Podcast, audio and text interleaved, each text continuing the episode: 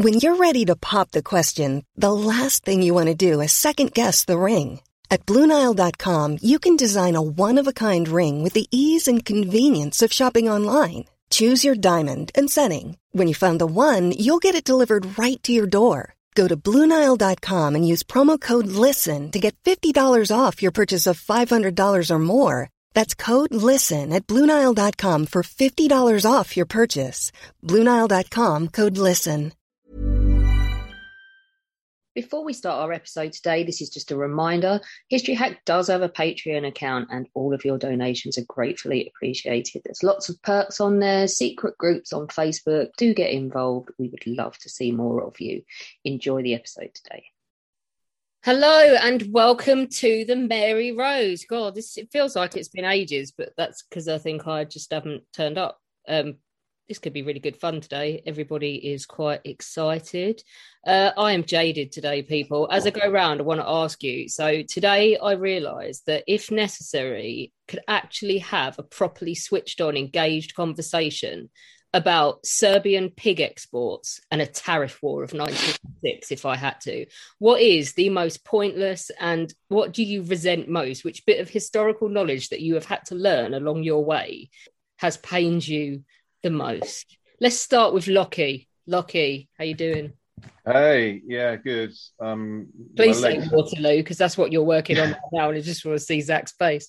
No, I just I, I'm thinking back, and actually, kind of some of the prep I did for um, Berlin tours that I never ended up running was pretty useless and crap. So I'm thinking, uh, knowing which window of the Adlon Hotel uh, Michael Jackson dangled his baby out of, I think is the most useless, pointless knowledge I have tucked away.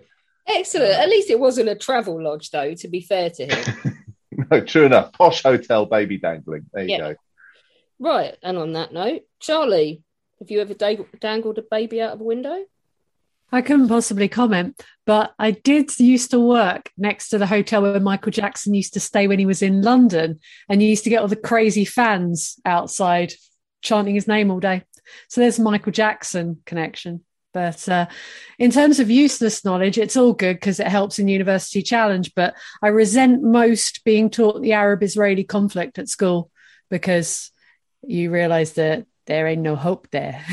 yeah, there ain't no hope there, and nothing you can do with this information that isn't going to Nope. do the fuck out of everybody you Nope. know, right? exactly. Excellent, Dorman. Uh, the most pointless information I have is probably my PhD thesis, but outside of that, um, I'm still working on the best form of execution for a Portuguese referee.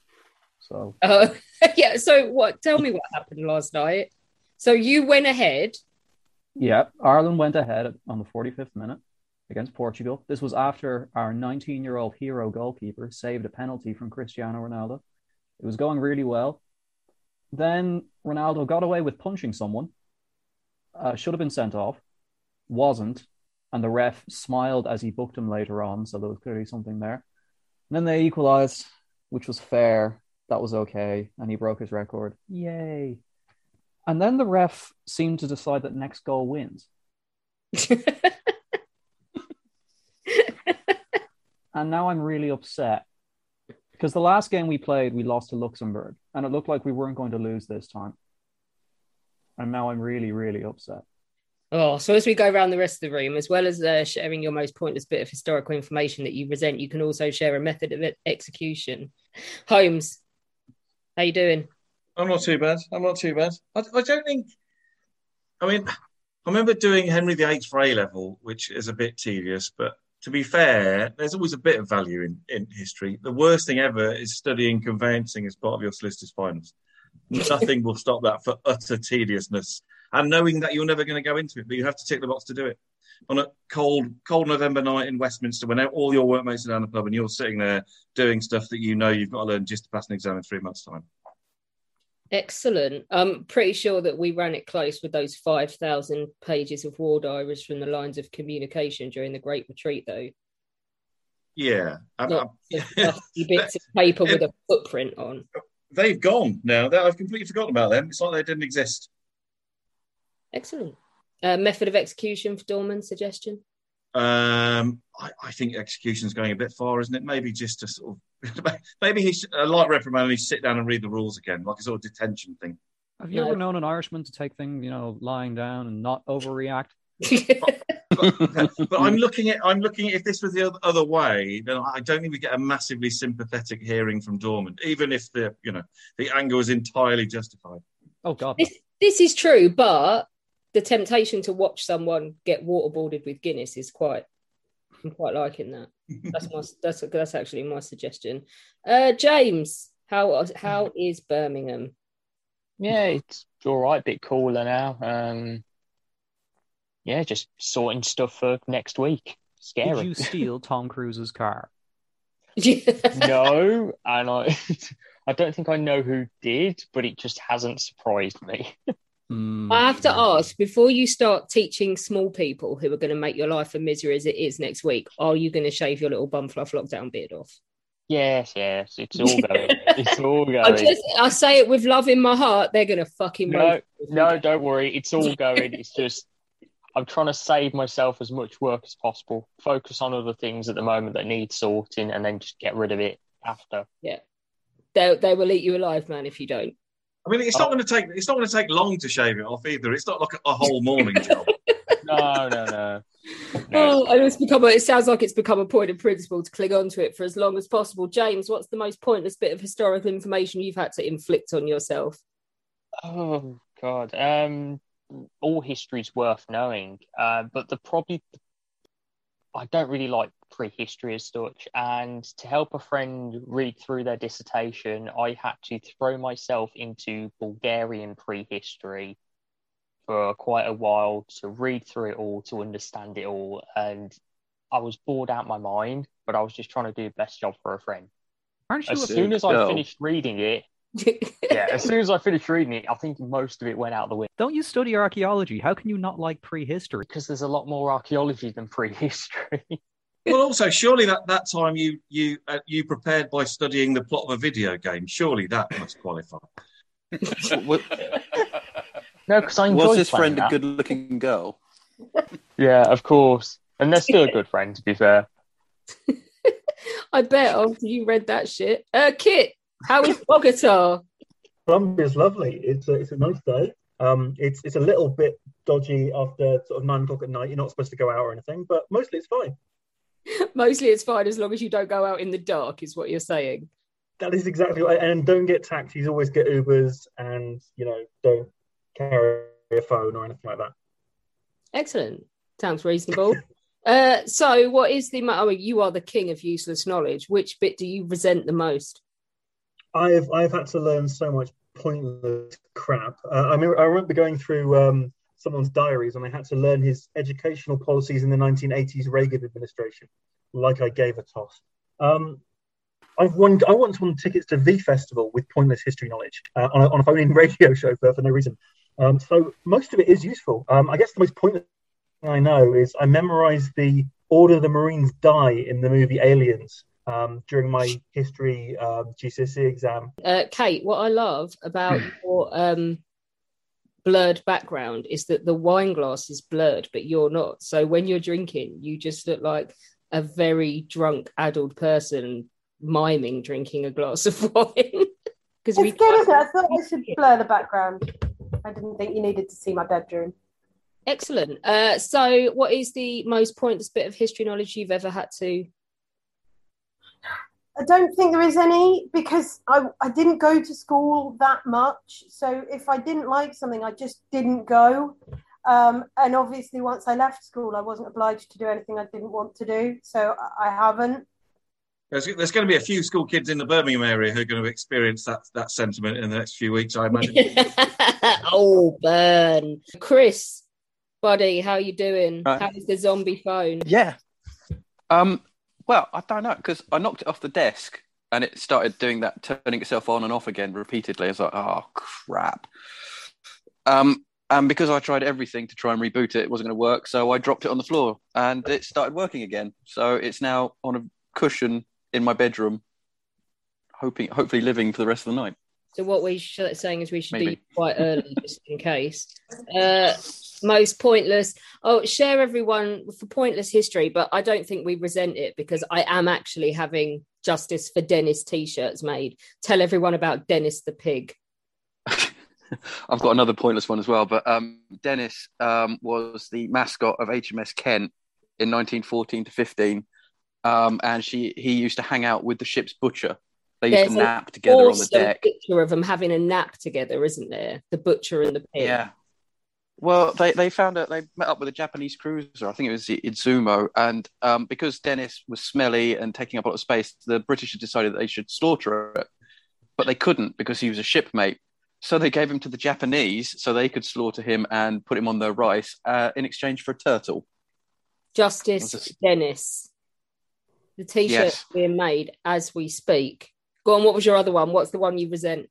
Because we don't. This is well, I had a um, I did pre-industrial England, um, and we did uh, we were shown a graph that showed the rising cost of a basket of consumables over between like 1500 and 1750 and it got to the end of this and we could see how it rose and etc and then the, we someone put their hand up and said what is a basket of consumables and the lecturer said changes every year so basically we're looking at a basket of crap that could be anything in 1500 to 1750 and the price goes up but it could have so it actually means nothing so there is some history that's not worth knowing I'd resent that as well.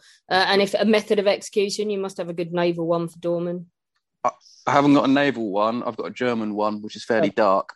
Um, 19, 1944, post Stauffenberg. You break their legs, and then you hang them by piano wire from the back of a doorknob, and they can't stand. They can't stand up because their legs are broken, and they just slowly, slowly die. in a Fucking lot hell. Chris. Mm. I You really didn't like your people a lot. ex-wife, did you? I just so sound wise that that sounds like Dorman disapproves. He sat there nodding his bloody head all the way through that. Take, like, taking that's notes. exactly yeah. what this referee deserves. Heather, how is Ohio? Uh, finally not in the 90s, so that's great. Shut up! It's miserable and cold and winter here, and we want sunshine. No moaning about it being warm. Uh, most pointless bit of history that you Um, had to cram. Probably the stuff I asked you to do at your library last week. No, that wasn't bad. Um, Although, had you not done that, you would not have learned about that carrier pigeon the next county over that returned home after two years missing. He found his way home. He must have been male because he won't stop for directions. Oh, not only that, but then I was like, I want to know what the life expectancy is of a pigeon because if it's much more than about two years, I'd be surprised. In which case, I'm thinking it was just another pigeon and they were all dumb. Your uh, resentful history Um, or an execution method. uh, for execution method, let's tie him up, spread eagle in between the goalposts, and just hammer him with a bunch of soccer balls until he dies. That I like. There's there's some darkness there. That's actually themed. I like it. Do you realize how long it would take for the Irish football team to land that many accurate soccer balls on a man? I, I didn't say it had to just be the Irish uh, Okay, fair. players. I mean, they could they could sell tickets to the fans and have them wail away because I'm thinking they're. Or they could find a footballer from the championship or upwards and get them to do it for them. I'm just going to beat this guy to death with a hurl. That's Beth, Beth's too nice to have an execution method, aren't you? Who am I kidding? No, you got one. No, not too nice. Go on. What would you do That's, him? that's, that's just a, a a cover story that I'm too nice. Um, well, my my useless history, I, I couldn't think of anything, and then I remembered doing it at uni. Um, I literally I can't remember what the other choice was, but I had to pick for one of my semesters. I picked uh, something to like Victorian England, and there was a series of lectures about Victorian spiritualism. But the execution method, I think the theming, it I liked the football theming, but then if you go Irish theming, I was thinking do classic like Vlad the Impaler and impale them on the sticks. But as the sticks are making their way up the body and then to come out of the mouth, um, while all of that's going on in the background, right in front of them where they can't escape it. They've got river dance going on for hours and hours and hours until they die. Charlie's looking absolutely shocked. She thought she knew you, Beth. That's just that's just cruel. Could they also be playing kind of panpipe moods as well? But Mm. it's the Celine Dion song from um from Titanic. Ooh. They could have an aromatherapist or someone like that applying some tea tree oil to their wounds. Well, this will help. Matt, Boney, you're far too much of a grown up to consider ways to kill people, aren't you? That's just a referee. You don't give him much thought, do you? He fucking Wait, if smiled. Fulham, if Fulham fans got wound up every time they got screwed over, that there'd be no no emotion left with them. Matt. That whole bit about referees made me think about um, Rodney Marsh and Pele in the 70s when he arrived in Tampa Bay and someone had said, "Oh, Rod, I hear you're the the white Pele," and he said, "No, he's the black Rodney Marsh." And Pele basically scythed him down in the next game that they played together. and uh, Marsh rolled over to the referee, whose name I was trying to find, a lad from Sheffield, and he was like, "You going to book him?" And he said, "Rod, look around." There's 120,000 people here. Do you really here to see Pele? Do you really think I'm going to book Pele in front of 120,000 people? And Rodney Marsh just went, yeah, that's fair enough, and got up and removed Pele's studs from the side of his head and, and played the rest of the game. Yeah. To be fair, Tampa Bay did beat the Cosmos 5 1, but yeah, which is like a Fulham scoreline at the moment. So It's going to be unbearable, isn't he, Beth, until you go past him. Speaking of people who are unbearably smug because their football teams are completely drama free and actually just winning at the moment, apart from when Anthony Taylor's involved, Clive, lovely Clive. How are you, Alex? Clive, you're a vicious blood sucking lawyer. You must know some ways to off people. I was thinking actually just simply garroting.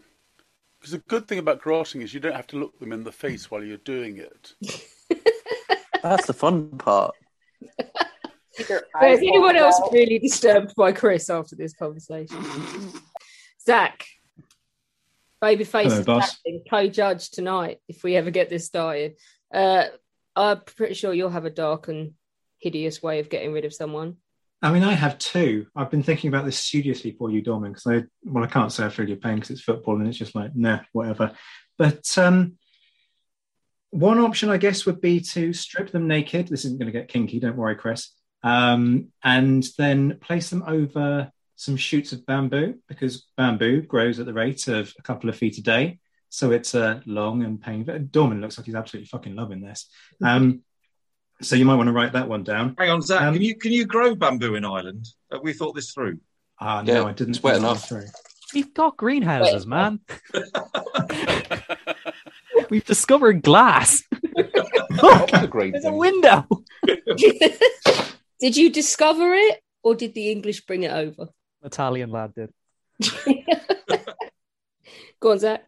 Oh, you want my second one as well? Yeah. Um, well, the next one would be I'm, I'm going right back to one of my early down the pub performances, and you want to wait until they're having sex on a rising piano and then jam the button so that it rises up so that what goes up doesn't come down. Um, So that's Have we that's- explored to see if Dorman's got a budget for this? Because Zach, Zach's are sounding a little bit pricey to me. Yeah. I can barely afford a flight to Portugal, so it's going to have to be remote, I'm afraid. Can See, I kill him over is you Zoom? borrow a piano and then just never give it back. Oh, if there's a body squid. No, again, impounded by the police. So Precisely. Right, okay, let's get this this show on the road with all you weird and twisted. Am I not going to do my torture thing? Oh, we, you've got sound now. I've got sound now. Yeah, go on. All right, you may you may torture. All right, I'm going to go to Ireland for this one and County Wicklow. And a shithole. what they used to do was put people into a giant hamster wheel, 40 people at a time, and start the wheel spinning. And the, the moment they stopped, obviously they all started tumbling down and they would crush each other under the weight of their bodies. Hmm. That's fair. Interesting that they still do that in Wicklow to generate electricity. I've got forty people on my shit list that we can chuck in the ball with him. Does that work for you? Absolutely. Excellent. Right, let's get this show on the road. We are going tonight. This should be a good one because we are going to talk about the most overdone crap in history. We've talked about the stuff we resent the most, but what are you 100% just sick and tired of hearing about. Uh, I feel that I feel like I know. So, because bearing in mind that uh, our jovial little private chat group is called the Titanic Nazi Sex Tudors because that's all you need to slap on a podcast to get like 15,000 downloads. Uh, I think some of those might come up, um, although I don't know if this lot are ever tired of hearing about sex. Where should we go first? Hmm. I'm trying to catalogue who's asked for what. Ah, Chris, let's do you first in case Zombie Phone shits out. Yeah. Hopefully not, but um, cool. Okay, so um, on the 1st of September 1985, Robert Ballard uh, made a discovery of a shipwreck um, that has inspired film and histories and books and people going on and on and on about it. It wasn't the Bismarck, although that can fuck off too. Um, that was found in 1989 by the same guy. It's the Titanic. Now, I like so many other people. before you start that I am one of the people that's made a living out of crapping on about it. Yep. no, it before you completely shred it. Oh no, I don't, I don't shred. Well, uh, well, we'll see. Um, so um, I, like so many other people, uh, was captivated. I mean, I was like five or six at the time um, by the wreck and the pictures, and wasn't this fantastic? And in 1997, um, wanted to go and watch the movie, um, not for a date, Natalie. Never mind, or because Kate Winslet was naked. Because you know I'd, I'd seen other porn. I was more into the sinking of the ship because I've actually got some real serious issues apparently. Um, I'm like a good history nerd. Having watched the movie, I went and demolished um, vast amounts of books on the subject. Uh, when we got the VHS, I took it round to my granddad's house, who I, I respect his opinion on everything, and he was the one that got me into history. So you can blame him for this. And at the end of the, after three hours of watching this, he sat there and went, "They should just leave the Titanic alone. It's someone's grave, and there's not, uh, it's not even that much of an interesting disaster. I mean, what about the Princess Alice? Have you looked at that? So I'm not going to sort of shred Titanic as a thing. I'm going to look at why the why are we interested in this?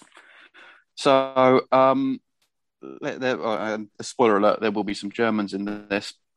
now, the, the first film made about Titanic. There are how many films are there about Titanic? Chris, do you come to that in a minute? Yeah. Well, the first film that ever was, made about Titanic was made 29 days after the sinking. Uh, and it had a survivor in it, uh, Dorothy Gibbs, uh, Gibson, who, or yeah, I can't read my writing. Um, she was a silent film actress who happened to be on the ship when it sank. There have been 17 films featuring Titanic, 26 TV appearances and movies, but that's not including documentaries.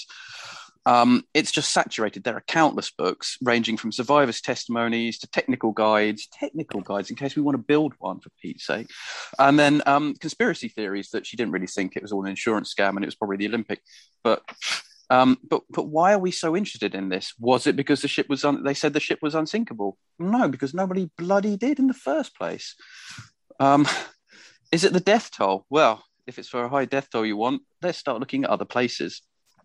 Um, in 1987, the uh, highest uh, non-war based death toll was in the Philippines with uh, 4,000 people when a ship, uh, uh, the Dona Paz, collided with an oil tanker. The oil went up and uh, ignited the sea and killed everyone on board. Other ships are comparable for luxury, etc. Lusitania sunk in 1915, 1,193 people killed. Ah, rum is good. Sorry, what was the question? Oh, yes.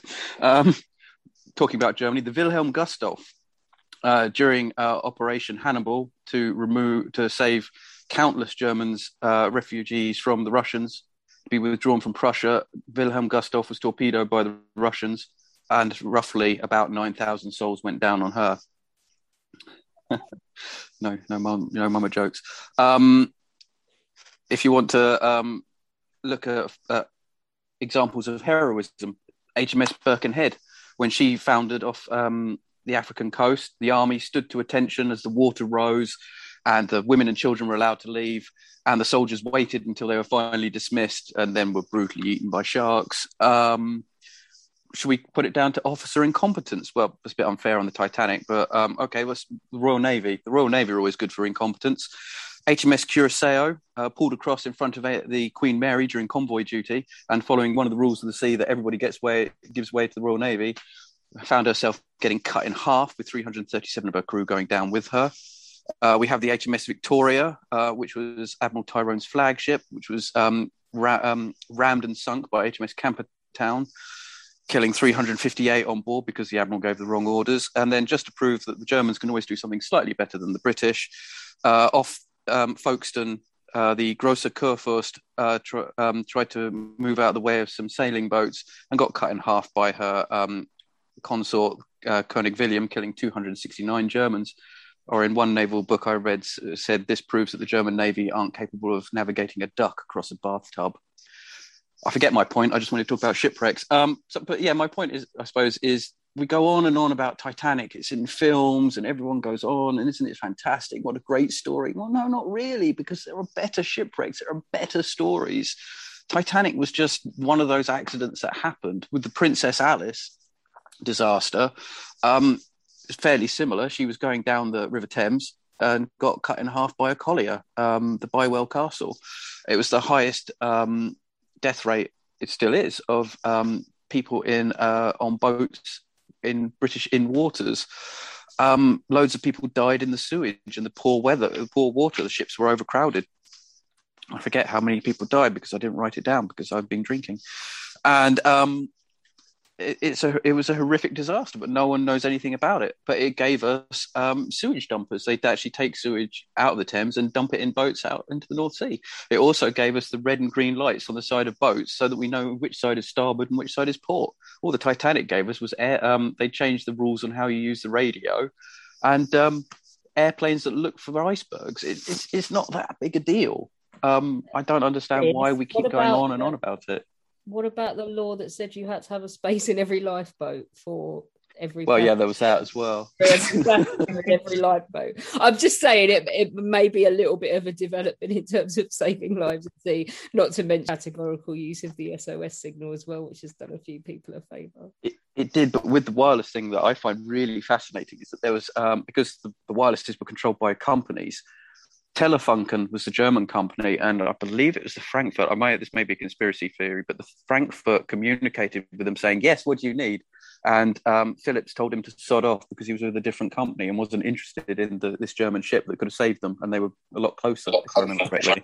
That's a conspiracy theory. Um, Yeah, it was a good theory. He screamed at so yeah. I I'm not surprised you jumped on it because it was a pro German conspiracy yeah. theory. Uh, but as really the only conspiracy to talk about in this case, Chris, is Charlie's, which is that there was enough room on that bloody door for Leonardo DiCaprio too. Absolutely. I had a meme which I can't share on this, unfortunately, that says Titanic, rich girl convinces poor man to freeze to death for her.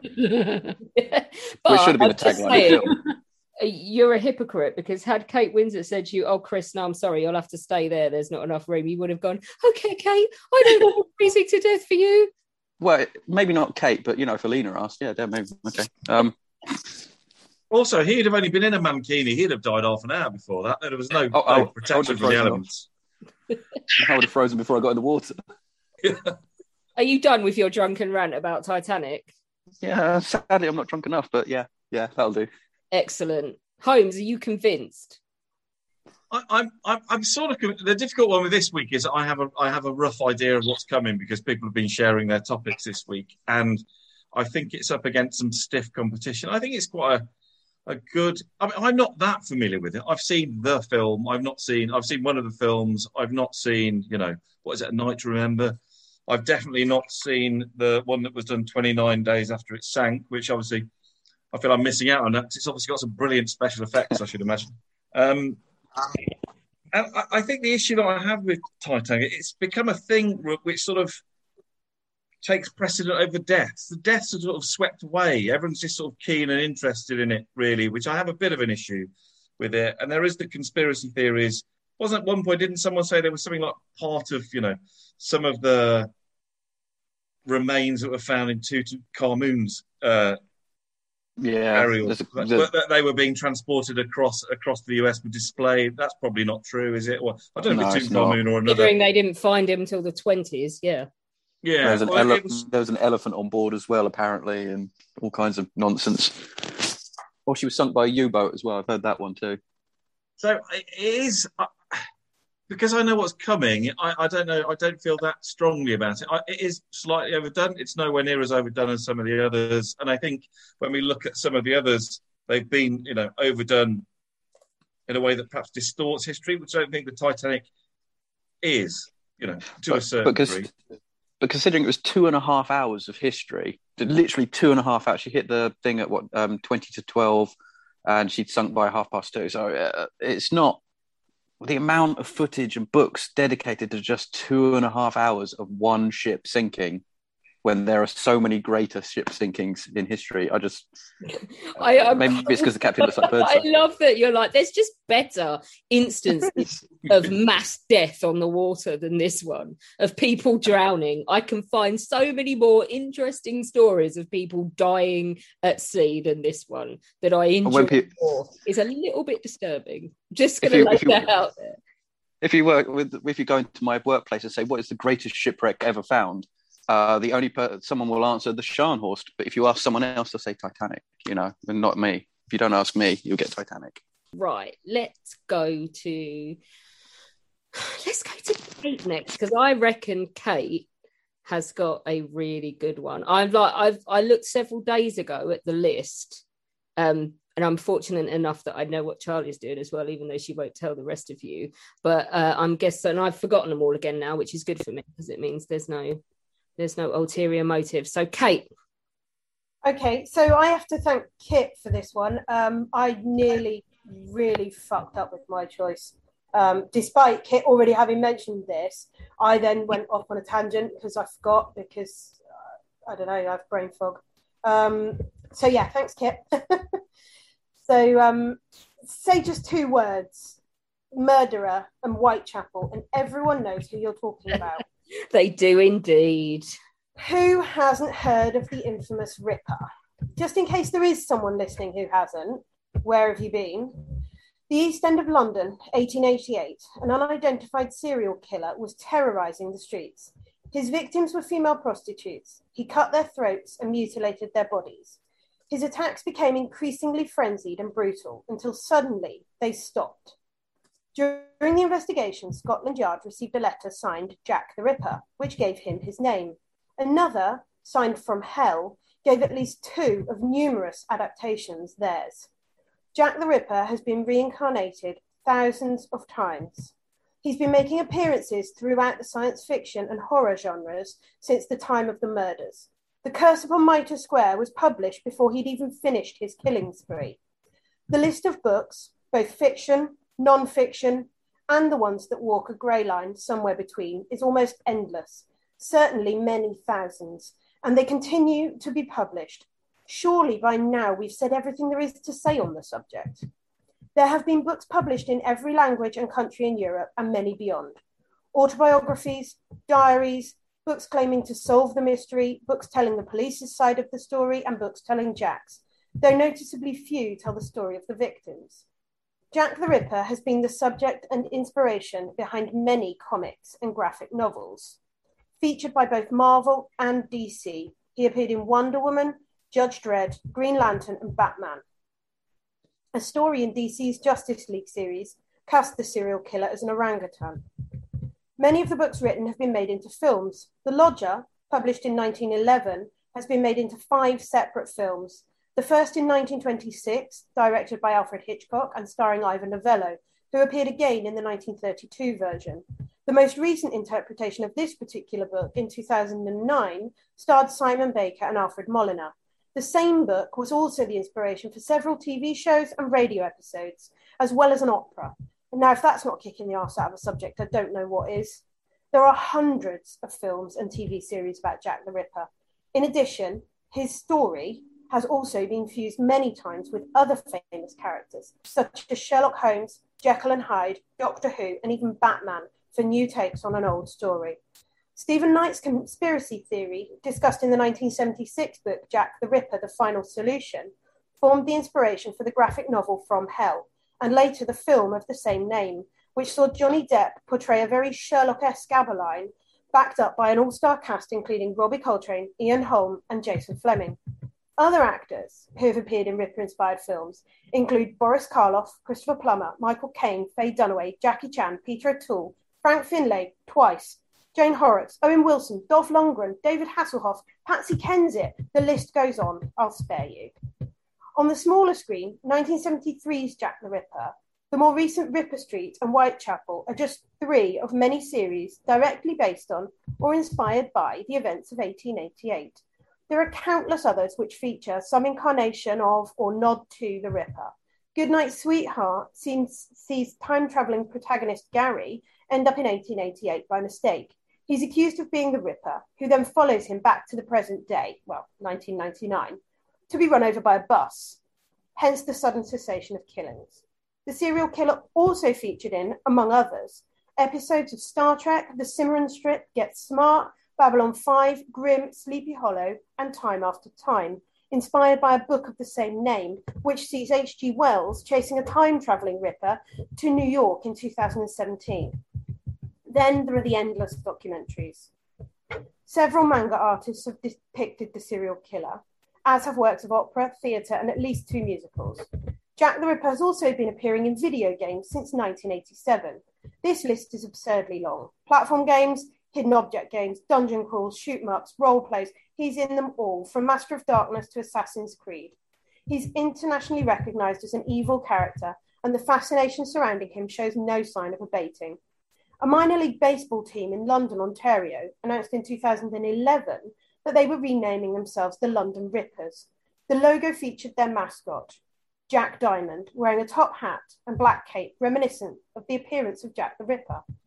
Needless to say, their choice drew widespread criticism. The association of the Ripper with death and sex has appealed to many, especially heavy metal and rock musicians, who've incorporated Jack and his murders into their work. A French alternative rock band actually called themselves Jack the Ripper. Screaming Lord Sutch's song, Jack the Ripper, was covered by at least 12 others, including the White Stripes. Other artists who've also released songs titled Jack the Ripper include Motorhead, Macabre, LL Cool J, Nick Cave and the Bad Seeds, Morrissey of the Smiths fame, whose version was covered by AFI and My Chemical Romance. There are more songs inspired by the murders, from the obvious The Ripper by Judas Priest, Down on Whores by Benediction, through Bob Dylan's Tombstone Blues and Blood Red Sandman by Lordi, to the more obtuse references in songs like Unsolved Mysteries by Animal Collective.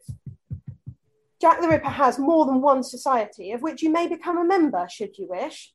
There is a bi monthly magazine in publication for over 26 years now. He has a museum with a souvenir and memorabilia shop and an army of people worldwide, many of whom call themselves Ripperologists. Some curious about a 130 year old mystery, others seriously claiming to investigate or have solved, usually beyond doubt, the case of Jack the Ripper. The infamous Jack the Ripper really is everywhere. His moniker has been awarded to numerous other murderers, like members of some gruesome club. Joel the Ripper, the Blackout Ripper, Buffalo's Ripper, the Craigslist, the Yorkshire, the French. There's an Italian one, Bavarian, Ypsilanti, Hollywood, Rostov, Athens, Dallas, Atlanta. Everywhere's got its own Ripper. If you go anywhere near Whitechapel, you're bombarded by offers of guided tours of the murder sites. Guided tours of the murder sites. Shouldn't this be considered sick? Maybe it's like the question when does grave robbing become archaeology? When do serial killers become celebrities?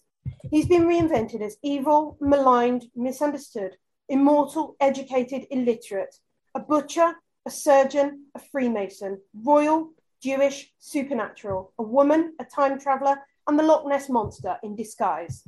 133 years later, we are still intrigued by the macabre, and the hype around the Ripper is not slowing down. It's been glorified and retold so many times that we seem to have developed an immunity to the horror of the events of 1888.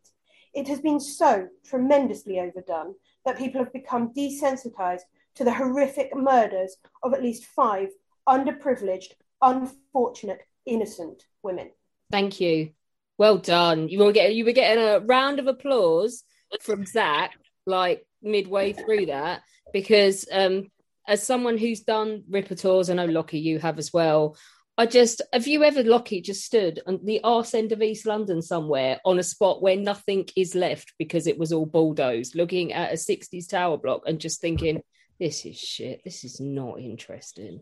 Kind of when the when the um the the car park was still there on the spot where Dorset Street had, had Yeah. been, and it was just like, and that is a car park that is where one of the yeah there, there's there's a book about Dorset Street. It's called The Worst Street in London. Yeah. Um, it's, But um, the best thing is when the Americans go, I want to do a Jack the Ripper tour, and then give you shit for walking them around a really horrible part of London. And you're like, Did, it, nothing's changed, really. I mean, there's slightly less people crammed in here now, but it's still a dump. So what I'll say is it, it actually in the last few years it, it has changed quite a bit in the, in the time that I've been sort of working in the East End and actually the focus has as well. Like you know the, the, the pub that used to be called Jack the Ripper that had its name changed through kind of public noise a few you know quite a long time ago actually. It's now, it's now the Ten Bells. Um, there was that street art that went up of a, of a, of a Ripperesque kind of figure on, on a building and they uh, that lasted about 10 minutes before people went oh get that fucking shit down you Mm. know um so and actually kind of there, there has been a change of focus now you won't find a serious historian in the area who thinks that jack the ripper is the most interesting thing around there you've got such a cosmopolitan melting pot of all sorts of different cultures around there people kind of nowadays do talk about that a little bit more. There's still the Ripper tours. I, I know the Yeoman Warders of the Tower still uh, are pretty famous and do their ones and, and lay it on thick. And I think that's that's for the tourists who really, really want it. But if you do want something a bit more, it's it is available now. It is indeed. Uh, Zach, you go first this time. How do you feel about this almost like the way Kate explains it as well? Almost, and it is changing, I know, but it is still a morbid fascination slash celebration in some cases of a fucking serial killer. Absolutely. I've had to teach this, which is why this one particularly resonates with me. So, year eight. So, for our friends out in America, that's 13 years old. And you're trying to impress upon these kids that this guy has murdered women. Um, and and the you you it's typical for kind of early teens kids. You get a real divide in the room between the the boys who are fascinated by all the gore and the girls who are going, "What the actual fuck?" Um, so I, I really liked where you were going with this. Um, I thought that you had kind of covered that how it's kind of embedded in popular culture really well, um, and I completely hear you on how people just have this really kind of sick fascination with it. Um, Yeah. So I, I was completely with you with that. I wondered, I would have liked to just kind of a little bit more from you, and I, this is kind of my question about the damage that's done by going over the historical element, because I'm with you completely on the insidiousness of where people go with this. But from the historical side of things, what are your thoughts on that? Uh, there is no history left in, to Jack the Ripper. I don't think we don't see the history. It doesn't exist anymore. It has been so kind of just just rubbed out by the, the kind of pop culture. If you even when you just put it into Google, you don't get historical figure or historical serial killer. You get fictional character. And that's what he is now. It's a it's a fiction. It's a story. It's not the amount of people who I think would not realize that it was real. It really happened. I think would be shocking. Also, as well, had it never happened, then that Johnny Depp film wouldn't exist and the world would be a better place. Just say. Yeah, but I, I- do love love Johnny Depp a lot. I do, but I hate him for that film. The uh, graphic novel is incredible. The, Oh, the yeah? film is a travesty. Holmes? Yeah, I mean, I, I agree with. I mean, what what Zach said and the point Kate made. In fact, I've made that point on these before when he's popped up in other things. He's so embedded in pop culture. He's almost like a figure of fun, which I think. I mean, it would be it would be massively sh- shouted down if Fred West suddenly appeared in the next episode of the next Justice League film dressed as an orangutan. So why is why is that acceptable? Yet you know the Jack the Ripper thing is. Well, people go nuts about Gavin and Stacey, don't they? Because there is a joke in there that she's Stacey West and he's Gavin Shipman, and that everyone's family name is a serial killer, and people went nuts. I mean, it is odd. I mean, there's also a lot, a lot of the the. I'm not. I've not read that much, but a lot of the stuff on it is quite lazy. As in, all the victims weren't sex workers, as I understand it, but they're all either said that they were or portrayed that they are. I think ultimately nobody knows who, who it was anyway. All this there is a bollocks. Yeah. No, yeah, it's nobody knows who it was, and um, it's there's so much being written about it, and for so long. I mean, even before he'd finished, there were there were stories being written about it. Even before he'd stopped killing, so you you lose you completely lose the history because you get all these people coming up with fictional stories based on, and you it's very hard to kind of figure out which bits, which are the threads of truth in there.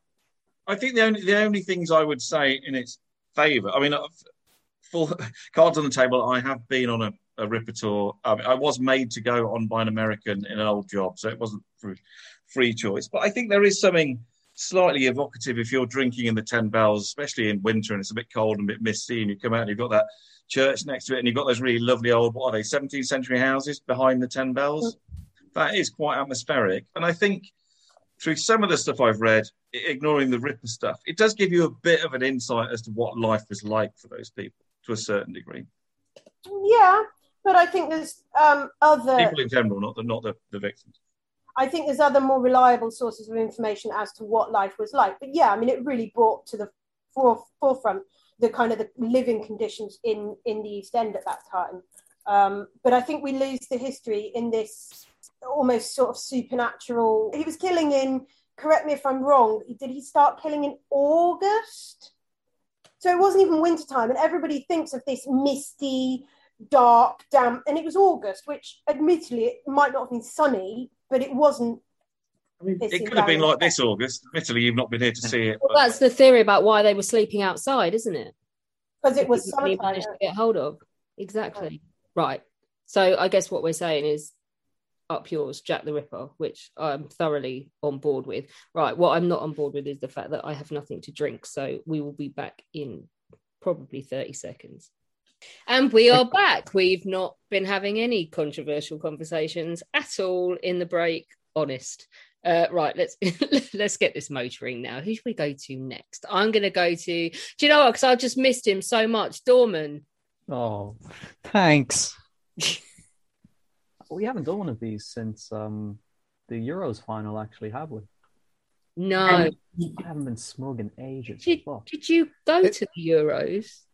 No, no, we were busy losing to Luxembourg. That's it. And yeah. uh, you should you should know now that all of our Patreon money went to a referee in Portugal this. fair, fair. Go for it. Most okay. overdone bit of history ever. Right. Um, this is going to be short uh, for two reasons. One, I forgot we were recording tonight, and two, this is supposed to be things that are overdone. So we all know about this. Let's keep it nice and quick.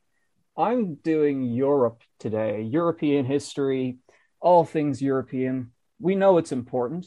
We made a union, and then people left the union, and now Wetherspoons has no beer. But what I want to argue tonight is that we have European history, broadly speaking, typically has the most insular, self centered attitude to history of any continent, apart from maybe our friends across the Atlantic but we'll leave them aside for now. And as a result, as a continent, we are missing out on so, so much because of our hyper focus on our own. Almost every subject that has come and will be done tonight comes out of Europe, I think is fair to say. Uh, more specifically, the British Isles, but most of them are European in some capacity. And it's going to be excellently argued by uh, the rest of you that they are overdone so surely the source, that being European history itself, is overdone. QED. Um, I also appreciate there's a certain irony in me saying this because outside of Europe, Europe history probably isn't overcovered. I haven't experienced the education system in Asia or Africa or South America or North America or Oceania, but chances are it probably features a little bit, maybe not as much. Still over overcovered though.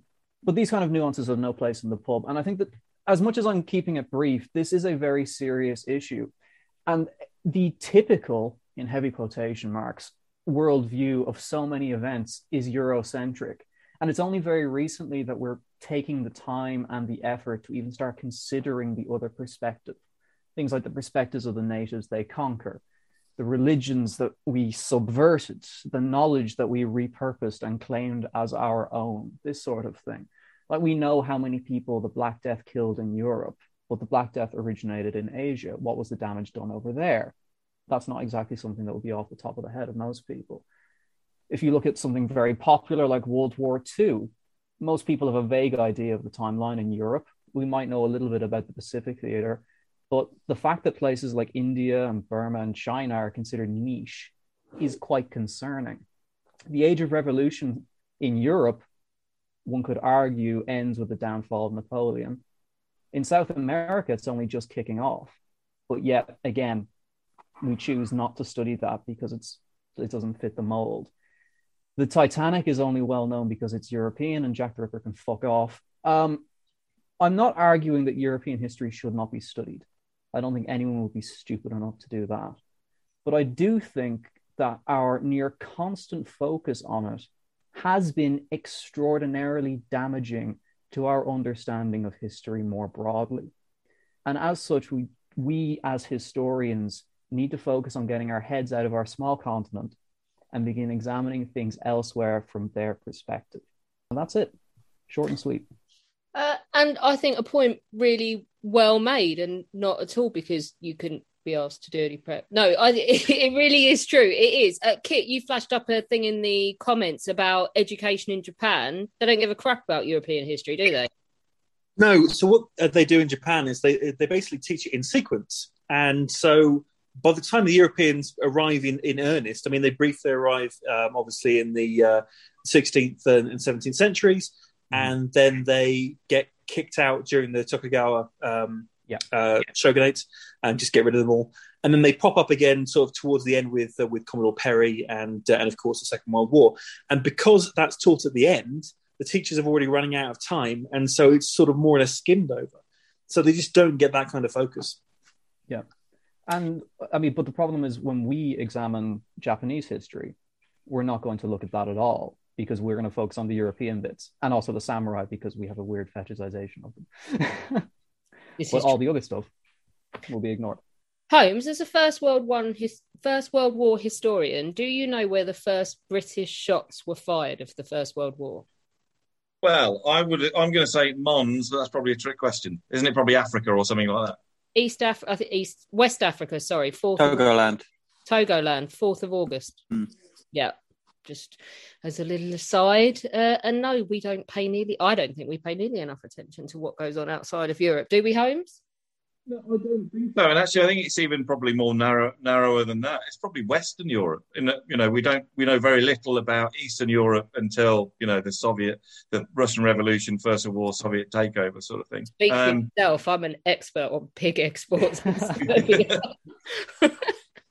And, and, and, the same point, I mean, there could there could have been the, an equivalent of the Great War in South America, and I could be utterly clueless about it. You know, mm. I, I, don't know whether it happened or not. I don't know any any conflicts that happened in South America apart from that World Cup one between Honduras and El Salvador in 1967. And that's only because, you know, at one point someone said it was related to football. I don't know if it was, but you know.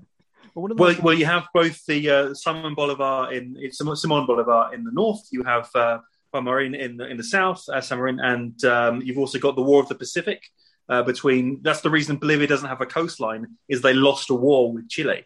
So you know th- there are huge seismic things that have happened in South America that we just ignore. You're right. And the War of the Triple Alliance as well, if we want to get really niche. But again, this is just completely.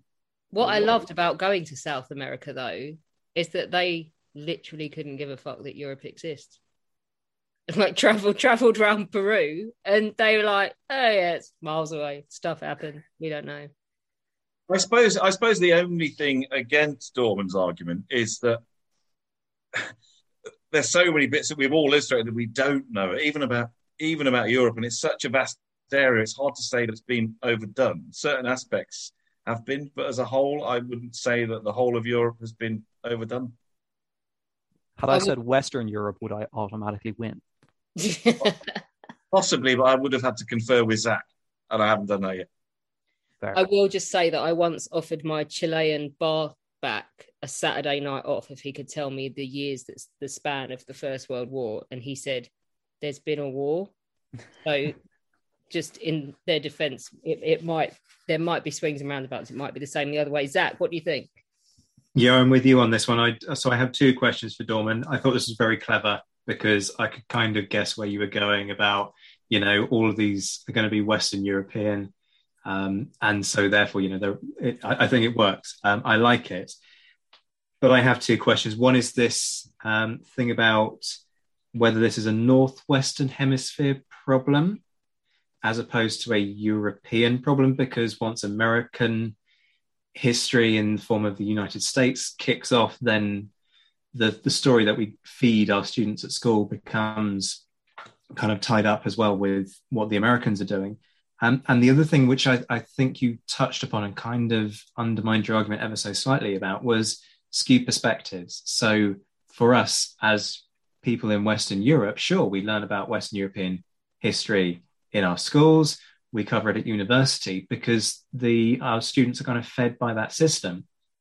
But as Kit suggested, you go out to Japan, it's a different educational system. And so I would speculate, but my guess would be that you would find much better coverage in other universities. And actually, it's about exposure. And we just haven't had that exposure because culturally, our focus is on our own inverted commas history. Mm-hmm. Agreed. But I, I, do appreciate the fact that you have treated this like a cryptic crossword clue that you have solved, Zach. I like that analysis. um, so, in answer to your first, or, or going to go to your second question because I remember it, um, I completely agree with the idea of skewed perspectives.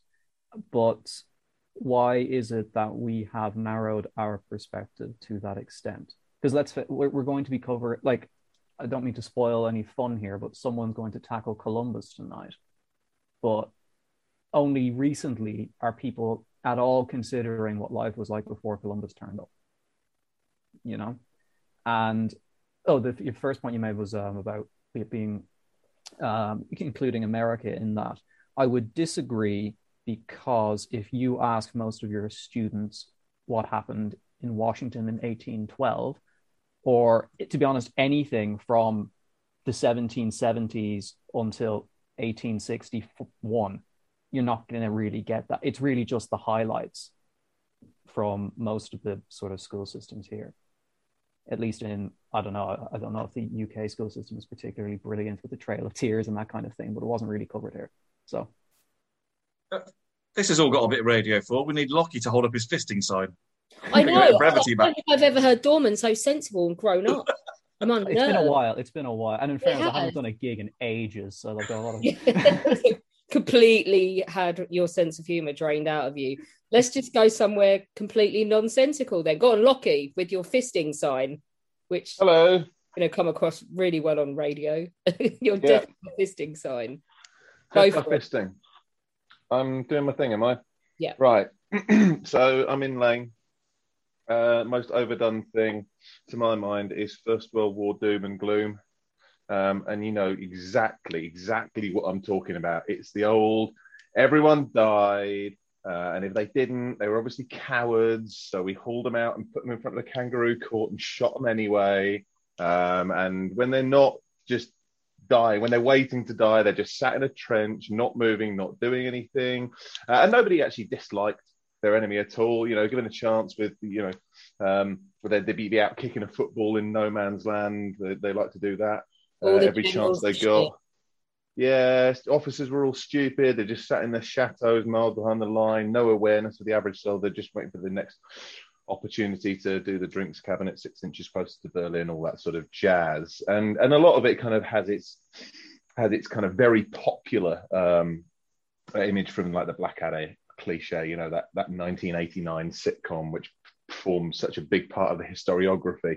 Uh, one of the guys at the rugby club uh, a few a few days ago actually said to me, "Oh, that, that that's like it's all real, isn't it?" I was like, "No, not really. I mean, do you actually look at the, you know the, the second and third seasons of Blackadder and think, oh yes, this is a gritty portrayal of the Prince Regent. You know, oh, this is what a what a what a truthful telling of Elizabethan England. Oh, fuck off.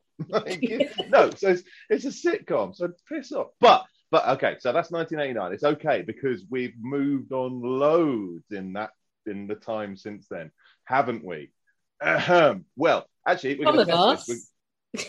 yeah, no, I know. So, well, I'm going to come to that because, you know, ironically, I don't think we're in a golden age of history writing about the First World War. But does it make it into the public eye? And we're going to play this with a game. So, microphones on, you bastards. We are going to play a game um, with two books Okay, one, uh, Liddell Hart's History of the First World War, first published in 1930. No, okay, Liddell Hart, going with notorious basher of the generals and who shaped the histori- historiography for years. Everyone was shit, everyone died, all that sort of stuff. And a modern book produced this year, which I'm not going to tell you the, the name of the author or anything like that today, but it's a 2021 publication. All right. And, and no, and it builds itself. Listen to this. This is how it builds itself. In the annals of this is from the Dusko. This is from the inside cover. In the annals of military history, the, the Western Front stands as an enduring symbol of the folly and futility of war. However, this book by this guy uh, reveals that the story is not, as so many assume, one of pointlessness and stupidity. Rather, it is an epic triumph against the odds. Brilliant. Okay, so we're moving things on really, really well, apparently. What I'm going to do is read a couple of quotes, and you're going to have to guess which book, which book this comes from. So we'll go with this one first. All right. As 1916 came to its inglorious end, bathed in blood, conditions at the front were deteriorating rapidly. Those who were there had to operate in a ghastly, frozen wilderness that seemed to suck the life out of them. Trees and vegetation stripped from the land or shattered into pieces, rotting bodies in various states of decomposition, their limbs stiffened into extreme angles, and all amid a landscape of barbed wire and corrugated iron a hell walled in by sandbags. Right. Do we reckon that's 1930 or 2021? Um, 2021. 21. 21. 21. It's 100% 2021. yeah, absolutely. Right. Let's do next one. Next one. Next one. Um, at that moment, the Germans were on the verge of breaking the line, having taken the village of Gheluvelt and causing Haig to mount his horse and ride towards the line, convinced that there was nothing else to do but die with his men where they stood. Liddell Hart. 30s. 21. 21. 21. Some say 30, some say 21. It's 2021. Uh, again. Yeah, I'll one's it, do. Uh, let's see. Let's do this one. Uh, nearly two months of bitter fighting followed, during which the British made little progress at much cost, and the infantry of both sides served as compressed cannon fodder for artillery consumption. 21. It's 21. 21. That's no, that's 1930. Oh. that one. That one. Um, I'll do one more. Go on. Yeah, uh, I like this one. By then, the Great War had become a byword for slaughter and futility, a meaningless exercise that accomplished nothing but the murder of an entire generation. 21. 21. I'm Your saying thesis. 30 It's 21. Oh, It is, it is 21. So that's this is that's the book that says that this that, that reveals that the story is not, as so many assume, one of pointlessness and stupidity. Bestseller. This is best-selling popular history. We've not really moved the discussion on that far, have we? All right. So let's let's just address the points that I made. You know, that everyone died. I mean, what the British Army about 11%. If they didn't, I was going to do the shot at dawn numbers, but we're talking tiny proportions uh, of things. You know, we're talking about single battalion casualties on a single day as, as you know, representing the entire number of, of men shot at dawn. Uh, sitting in a trench waiting to die? No, you're rarely in a, in a front line for more than two days. Does anyone know that? Possibly. Um, no one actually disliked their enemy. Well, I mean, some pretty high profile guys hated their enemy. Siegfried Sassoon, the great the poet that everyone talks about, decrying the futility of all, he's a psychopath. He got a military cross for going out and looking for Germans to beat to death and stab and you know the rest. So no, don't don't tell me he was a weeping poet. Sat, uh, whatever. Um, stupid officers. Oh mate, well how, how does command ever work? We can we can discuss at length with anyone who's got the attention span to do it. And like I said before, ironically, we, we I think we are in a golden age of First World War history. You know, I think the centenary was massively disappointing, but it did kick off some fantastic literature that doesn't make it into the public eye. You know, what do we what do we get in the public eye? We get Danny Boyle's faces in the sand, and they get washed away as the tide comes in. Oh, and we get the other fella with all the shrouds in front of Tietbal or whatever, wherever he's exporting that. Has he ever done any history? No, but he's putting a load of shrouds out. Now, oh, that captures the mood of the First World War, and it's grim, and it's dull, and it's depressing. Uh, we struggle to get past Morpurgo. You know, even kind of you know movies. We look to movies for this. We can move things along with with films. 1917 didn't do that either. It didn't help anything from a historical point of view. So to get into that unfamiliar content, which could generally genuinely push people to find out more, you would just have these you know gloomy, engaging projects. I get I get fed up with engaging projects that don't actually engage anyone with the history. Um, you know, it just reinforces cliche after cliche, and it turns people off to what is a genuinely compelling conflict, which is which has its uh, you know, big share of tragedy, but also courage and genius and dedication to duty and aggression, um, which frankly would make Nelson look like a stone teenager. So the Great War was anything but dull, and its depressing elements are overdone to the point where nobody thinks of any anything else. Uh, part of me wants to slap you right now, and part of me wants to hug you. um, you bastard. Right, okay. Just because of the editing. Ah, uh, Holmes, go for it as the World War One judge. Go for it.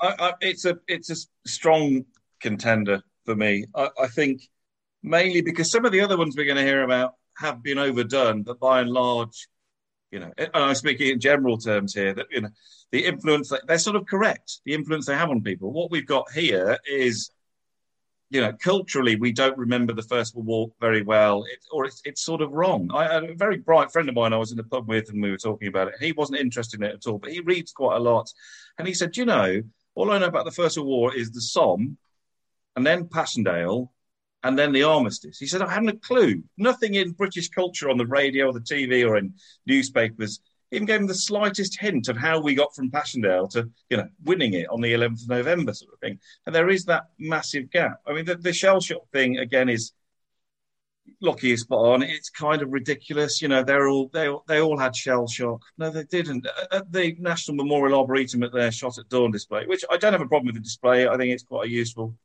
a useful thing. But uh, in the little information plaque, it says shell shock was not diagnosed by them. Well, that's clearly untrue. We've seen service records where people have, have been diagnosed with shell shock and have been sent away to recover. So we have see this. guys getting evacuated with shell shock all the time in the war diaries. So my my thesis study on self-inflicted wounds, you would not believe in 1916 as well, not even 17 by the time you get to fecking Craiglockhart and all that shit. In 16, they're pretty damn good at identifying who's not mentally capable of dealing with frontline service. And the amount of them being shifted off either out of the army altogether or into things like labor battalions stunned me. They get it. They get it in 1916. And also, when there are TV programs or articles on things like the Somme and Passchendaele, they're always slightly done out of context, really. You know, so the, the fact that it was originally a joint campaign, in fact, was a joint campaign, isn't really isn't really talked about. There isn't it Arras as well. Battle of Arras, it was a it was a campaign that was going ahead. It is linked with a campaign in Italy as well. That sort of context is completely missing. So if you're just looking at the British performance in isolation, of course it looks terrible, but you need to have that. You need to have that extra context. Zach, have you got anything you want to add on this before I chuck mine in, which is going to be like a 10 second pitch? I I like this. I agree with Holmes. This is contender. Again, I feel it because I've taught it. And what Holmes was saying about how we don't kind of feed them anything apart from Somme, Passchendaele, and then Armistice it is kind of a reflection of the GCSE curriculum. Even it's not even just you know what we do when they're they're tiny. Um, so I got two questions for Lockie on this, mainly born out of ignorance. You spent a lot of time talking about the book by Professor Unmentionable and you know the focus and how it's skewed, um, naming no names. Um, are there popular histories that get it right? So that's my first question. And my second one is about why are we seduced by this perception if it's demonstrably bullshit, as we can tell from the discussioners in the room? So popular histories that get it right, not really. Actually, I mean the the kind of the groundbreaking text is is Gary Sheffield's Forgotten Victory. That's a bit old now, actually, and there's there's elements to you know it's about thirty years old and slightly dated in in some aspects. Still, still the crucial text. I wouldn't. I, mean, I think it's been 99p on Kindle over the last 24 hours. So uh, now's the time. well, Gary, I love you, but it's not popular history. No, it's not actually. It's, it's not popular history, is it? It's still academic history. For and- Gary, it's popular history. At that for his work, it's at that end of the scale. But it's, Yeah, I think that- I would about not put that in my mum's hands and go knock yourself out. it's as chilled out as the man can write, isn't it? And Yeah. and that's and it's good and and largely correct. But in terms of kind of overarching volumes that um, address these points, no, you, you you're looking at very kind of scholarly stuff, um, and and that's kind of will will feed into the next point, I guess, and, and the next question because. Um, we haven't had a popular either movie or or, or big selling history which genuinely looks to take apart the, the, the myths. Even like um, uh, Gordon Corrigan's um, book, uh, Mud, Blood and Poppycock, which yeah, yeah, it's it's all right. I mean, it, it, it, it just addresses a few of these myths and bangs them out a bit. Um, and if you if you read that, it can genuinely change your mind if you don't know anything else about the about the First World War. It isn't written in the most scholarly manner either. It's it's accessible, and broadly speaking, it's largely right uh, as well. So that would be the kind of myth challenger book, I'd I'd say for the for the layman. Lockie slagged off a few uh, art projects and that type of thing. And I think, you know, some of them are down to personal taste. You don't like the art stuff like that, but I think, you know, we need to be slightly wary about being sniffy about absolutely everything because a lot of times I see, especially on social media, I see some people who used to be quite helpful and now pretty much everything's shit, you know, unless I'm involved in it. And uh, I think there's a danger if we're too sniffy or slightly, even slightly elitist, it'll put people off. And, you know, we It's all, we all came from a point where we knew nothing about the First World War. We probably, in our early days, believed the myths a little bit as well. But I think if you want to entice people in, I think it's trying to be a bit more constructive about it. But but entice them into what? I mean, that that's my point. How many kind of awareness raising projects and engagement kind of actions can we can we go into without actually thinking, right, okay, now let's do some proper, accurate history. You know, let's not just I don't know, stick some random uniforms on some guys and and have them Okay, running so around in a wood Kate's making like a point. Kate, make your point because it's a good one. Um, is it overdone or is it just very badly done? I know next to nothing about the subject, and uh, is that a sign it's overdone? I don't think so. I think it's a sign it's really poorly done. That's, why I'm saying it's the gloom element. I'm not saying the First World War is overdone. My pitch is World War One poetry. Fuck it, all of it, because this feeds into everything Lockie's been saying. We get it hammered into our skulls from year nine onwards, done to death. It makes everyone hate the First World War because you get so sick of the sight of Wilfred Owen and Siegfried Sassoon. It's a few guys giving an artistic portrayal, not even a factual portrayal of their experience. And yet it's come to encompass the First World War for nigh on an entire nation. And it can fuck off. That's my pitch. That's all of it. I think that's right. I mean, I, with the odd exception, I've always just thought they're just writing about stuff that they're seeing and experiencing. That's I've it. got, but I've got. Do you see though that I have no problem with that? No problem with the fact that they wanted to write poems, and I'm not saying I'm not a good judge because I'm just bored by it. I'm not a good judge of what's good poetry and what isn't. But because it gets singled out and overdone above all other sources, all other experiences, it comes to epitomize and give that i- impression that Lockie's slating um, and takes it completely out of context. And I'm done with it. Mic drop. I think I think that's because in England, with with the exception of a little bit of GCSE, uh, which does talk about Schlieffenplan and all that kind of stuff, the teaching of World War One has moved from history to English. It's Yeah. a humanities kind of teaching, and so you do have this distor- distorted view. Yeah, Um, because think it's that- English. That's your English literature, GCSE and A level is the war poetry. Yeah, yeah. I mean, I I did it. If, o- if only there was a contemporary poet who could encapsulate the period as well. You volunteering, Clive? Can I can I can I say one thing in a bid to try and get myself out of a hole? Go on. The I don't think is terrible and have rem- and recommended I have recommended it to a uh, friend, you know, it's people who are beginners on this. Yes, by all means, pick this thing up. I Make it if don't- it can be the first thing you ever read. For the love of God, don't let it be the last thing as well that you ever No, read. I, I just don't think it does what it says on the tin. and lucky you own two copies. What? No, I, I gave one to. Tim. You give one to Brindle. right, okay, let's get away from this subject before Lockie and I end up fucking pariahs. Uh, where should we go? To? Matt, are you going to do one? I can do one. Go on. And it it it, fo- it follows on from Lockie's because it's the sequel. It's the Second World War. It's not World War Two because there was no First World War. It's the Second World War. Now I'm going to caveat this. I was going to do history in general because let's face it, those of us who work on this podcast don't really get to do much else. And I've got a lovely stack of novels here that I'd love to read, but we can't get to because we're doing history. But I'm going to do the Second World War.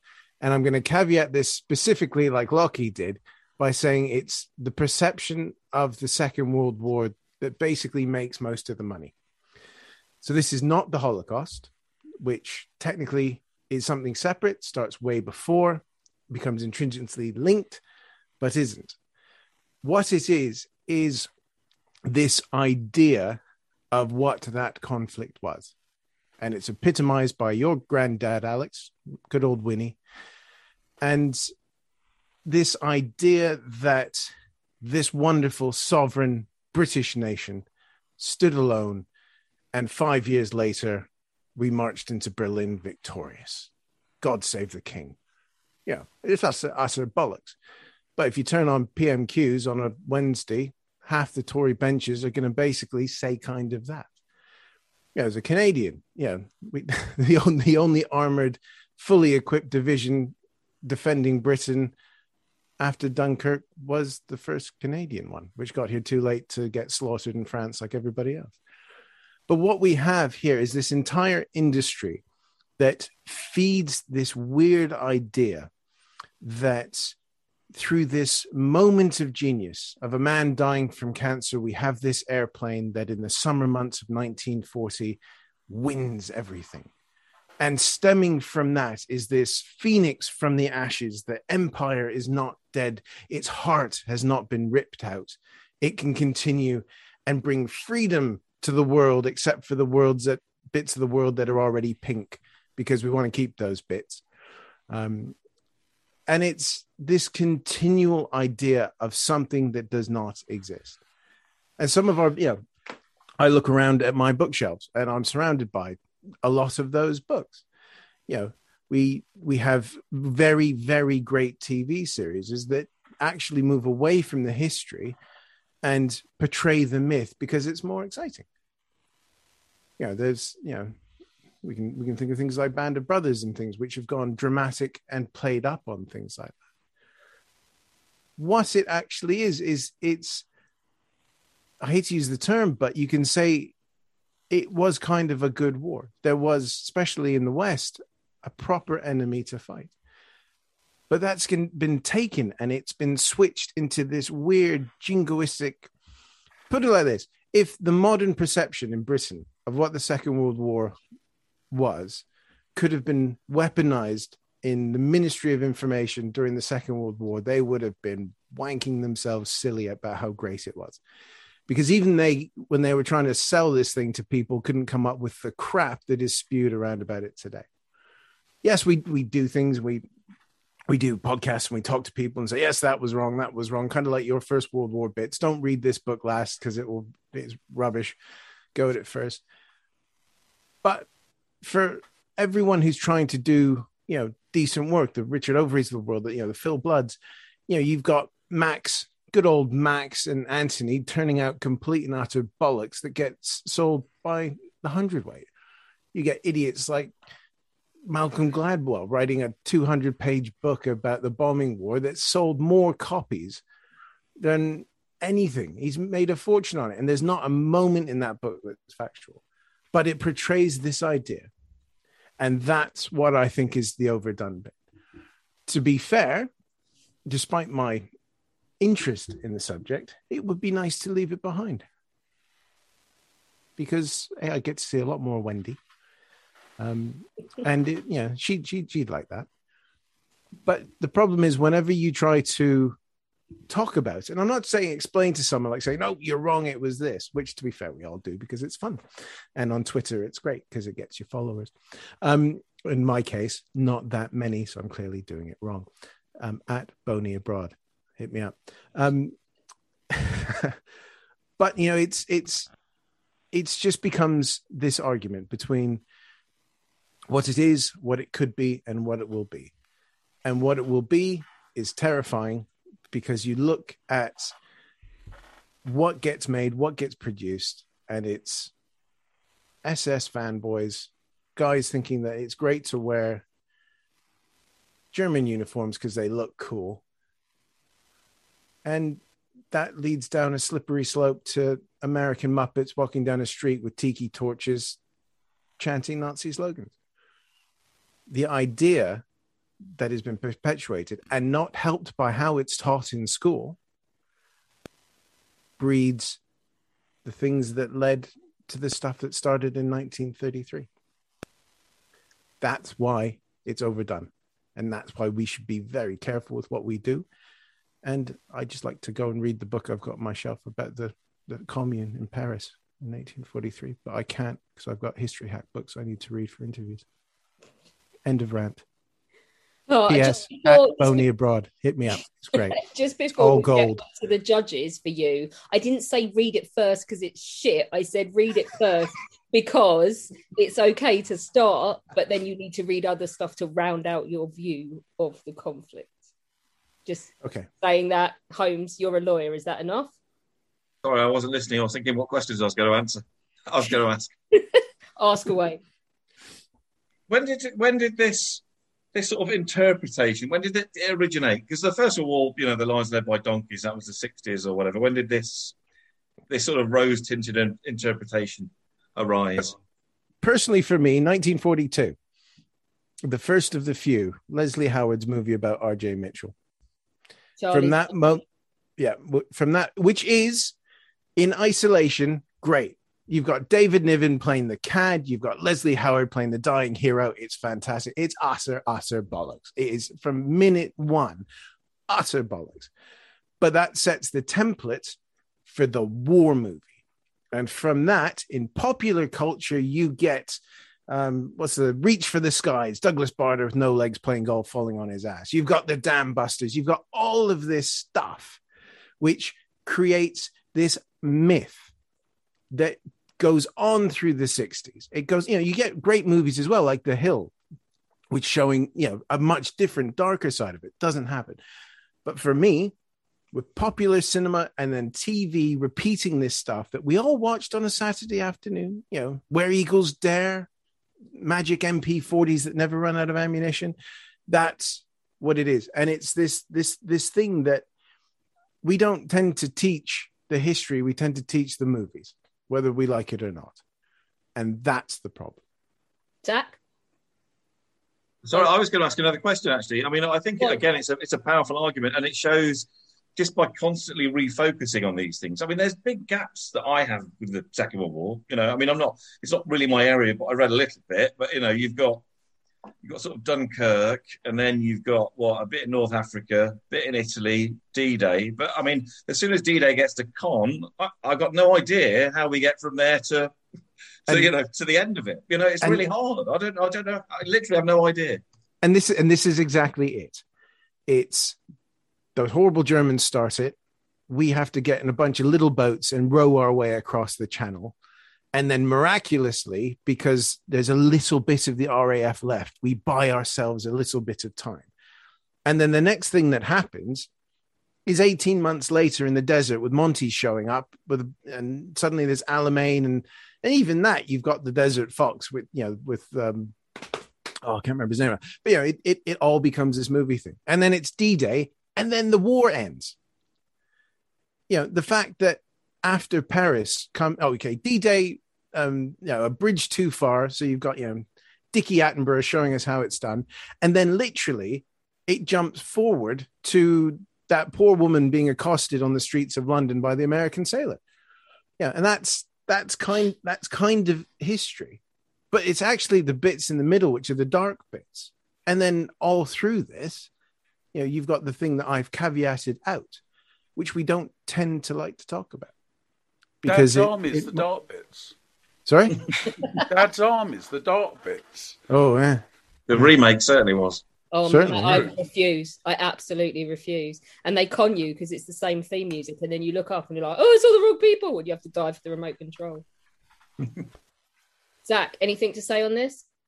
Uh, a lot of it's been covered already. I half uh, again. I'm guilty of this. I'm complicit in this. I've had to teach this. This is the curriculum. So I'm feeling a lot of these tonight um, and feeling quite guilty in the process. Good. Thanks for the sympathy. Um, I wonder if this is more of an argument against the politicization of the conflict than it is about doing the conflict. Yes. So I what I poorly tried to word at the beginning is the the, the view of it looking back and how that is used. Um, it's we are swamped with this bad history, which unfortunately permeates the whole thing, and this idea of what it is, which is well, you know, I look over on the shelves now, and there's you know people turning out books on the 12th SS by the week because you can get a publishing deal, and you know, hell, I could turn one of those books out in about 10 minutes, and there's you know certain publishers would would, would love to have it because it's going to sell a load of copies because that's what people want to read about, and that's wrong. Chris and I went to Detling at the weekend, and possibly, apart from the fact that people were selling like new Nazi memorabilia, not antique stuff. I mean, the antique stuff creeps me out enough. The new The stuff, antique stuff's new as well. much. That's the thing. But seriously, on one stall was a giant plastic sign that was made to look like granite with the eagle, the swastika, and the wings and everything, and man cave written in Gothic script above it. So presumably you're supposed to buy it and take it home and put it on your wall. What the fuck? Uh, se- seriously, S- SS fanboys, if you're listening, you can. How many did Chris buy? right Sorry? off. Sorry? How many did Chris buy? Sorry. You know what? Chris was visibly repulsed. Chris and I accidentally strayed too far up the path that leads to the corner field where they shovel those fucking weirdos.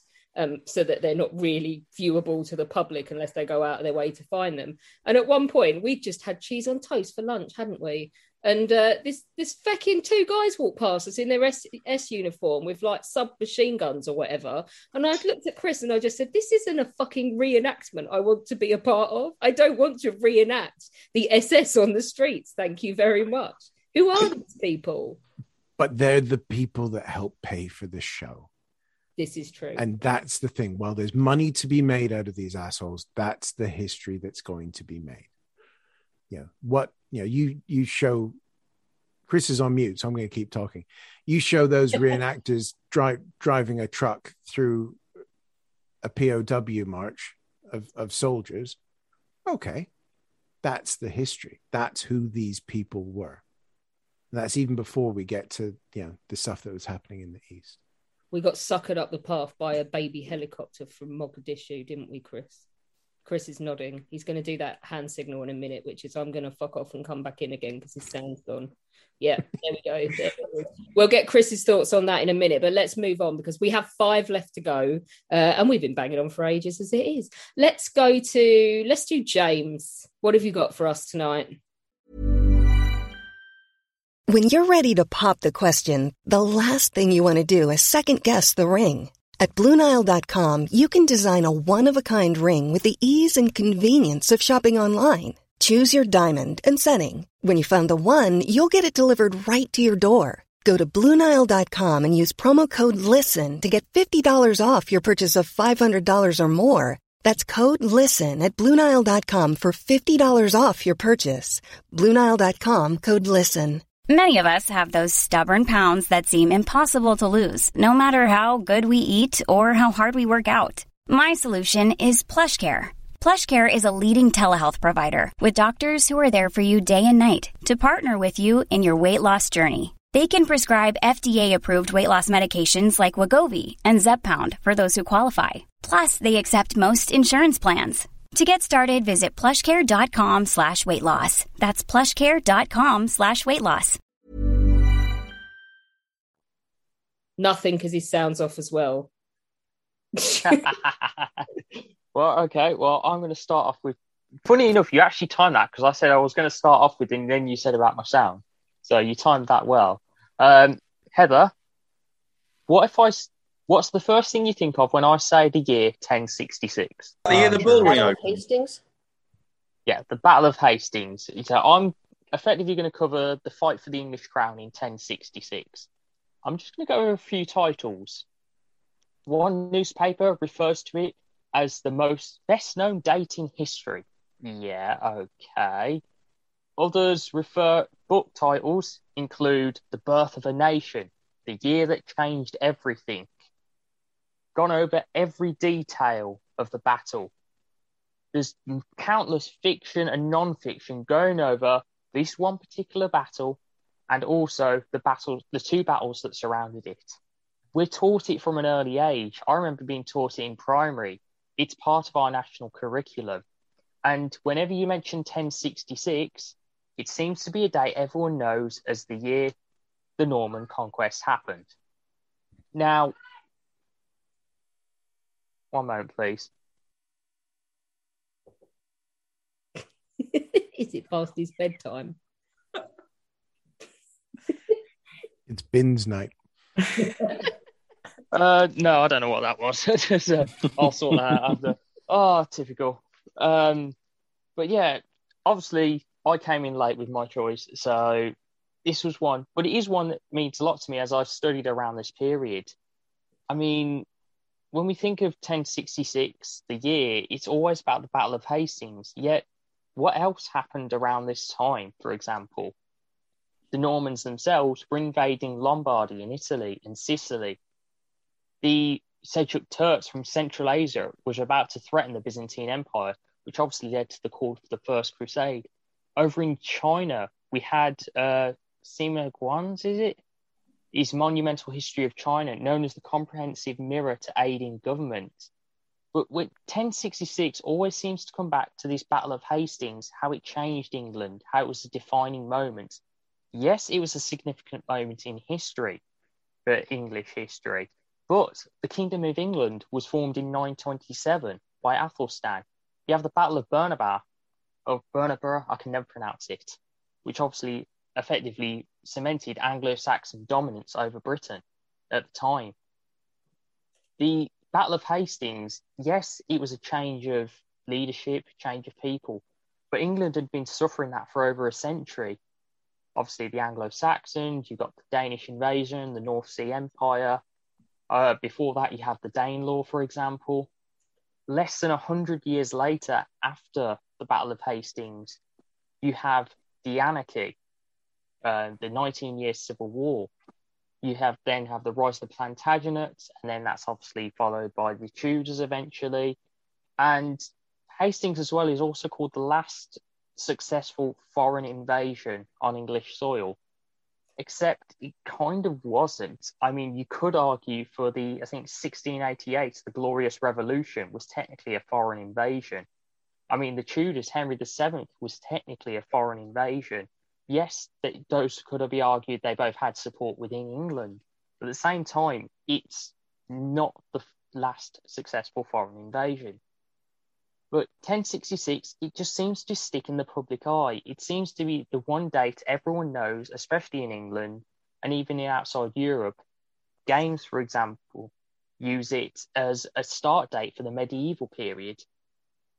And although some have recently changed into earlier years, and there are better years to learn about, especially over the early medieval period, we seem to, because of colonialism, we seem to have this exaggerated importance of English history, and especially as 1066 in particular.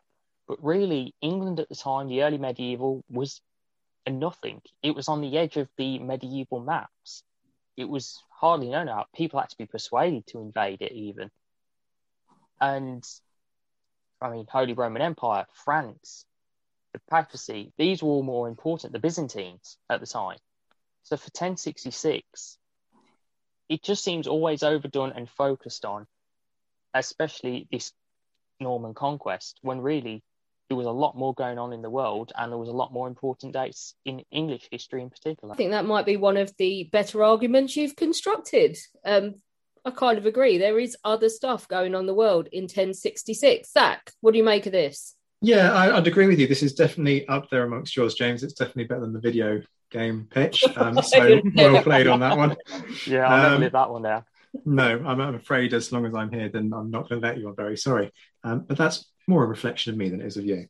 Um, I wonder if you've shot yourself in the foot with this one slightly, though, on two counts. Firstly, it's kind of an extension of the of Dorman's pitch in the sense that you know, look, there's just more interesting stuff out there, which I hear, but Dorman appears and gives me the middle Dorman finger. activates his camera just to give James the finger and then disappears.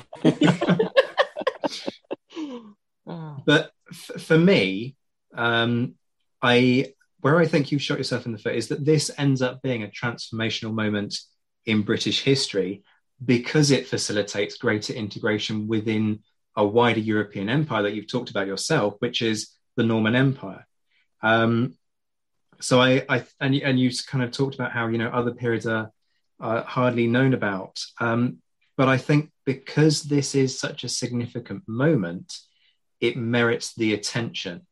And although I would say that it's certainly done to death within schools, because it's always done at least once, if not twice, and it's something that sticks in the memory, I'm not sure how far it's overdone from a literature perspective or from a kind of pop culture perspective, as some of the others uh, have been. Holmes, do you agree?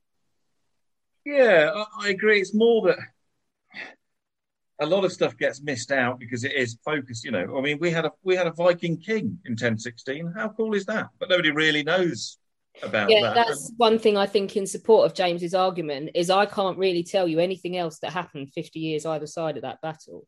Well, in a in a when I was growing up in our um, outside toilets, not that I'm that northern, we had a, a Kings and Queens of England poster hanging on the back of the door, and but it started at it started with William the Conqueror, and I, I used to sit there as a small younger man doing my business, obviously a lot quicker than now, but I would sit there and think,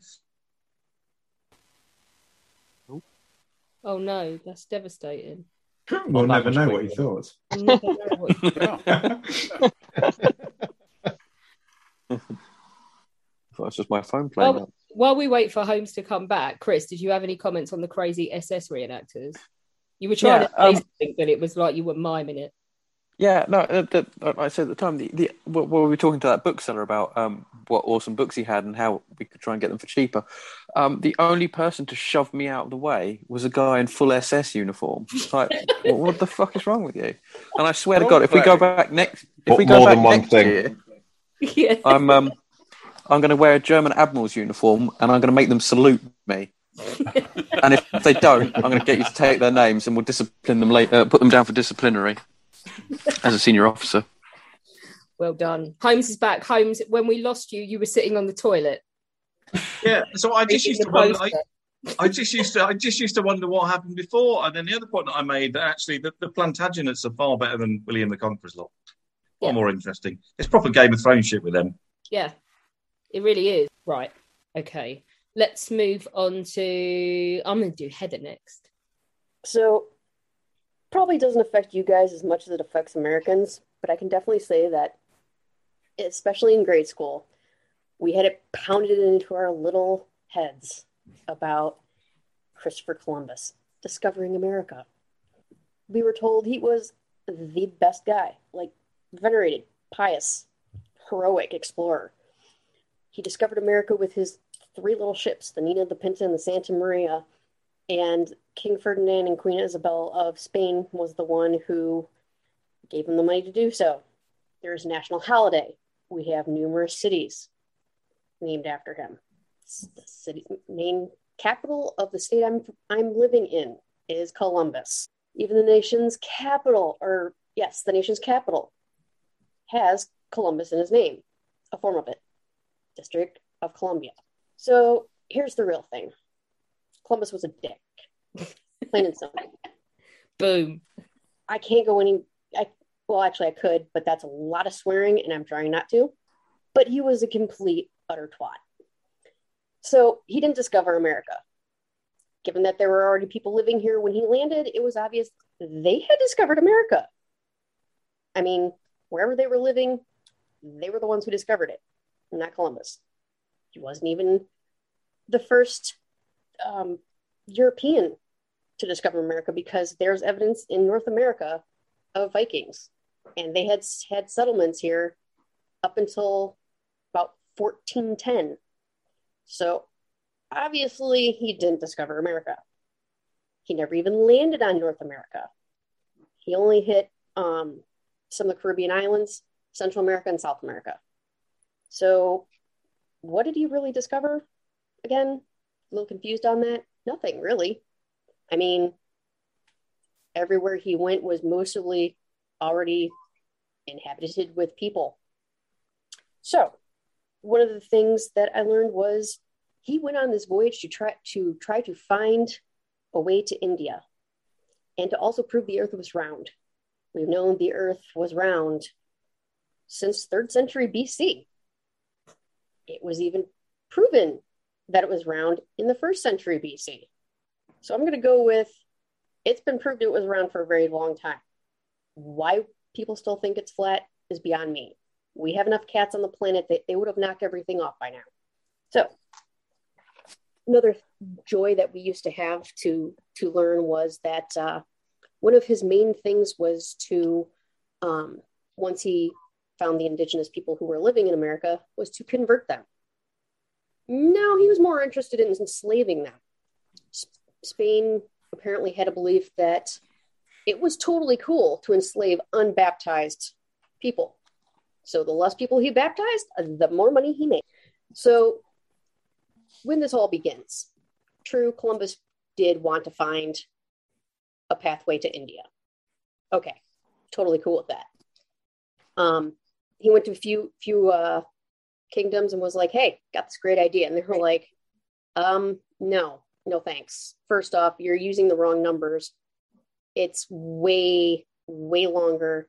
It takes way more time, and it's there's much longer of a distance to get from point A to India that you want to take. So first off, your numbers are wrong. Well, he swore his numbers were not wrong. So we're like, yeah, no, we're, we're good. The only reason um, the king and queen of Spain said okay was because they were worried that they miss, might miss out on something and another country might actually get more money than them. So they're like, fine, we'll uh, we'll give this to you. He was also told that um, with with the uh, trip that he was he would be uh, appointed the viceroy and governor of any new lands he could find and claim for Spain. He would be given the rank of admiral of the ocean sea. Last I checked, the ocean and sea was.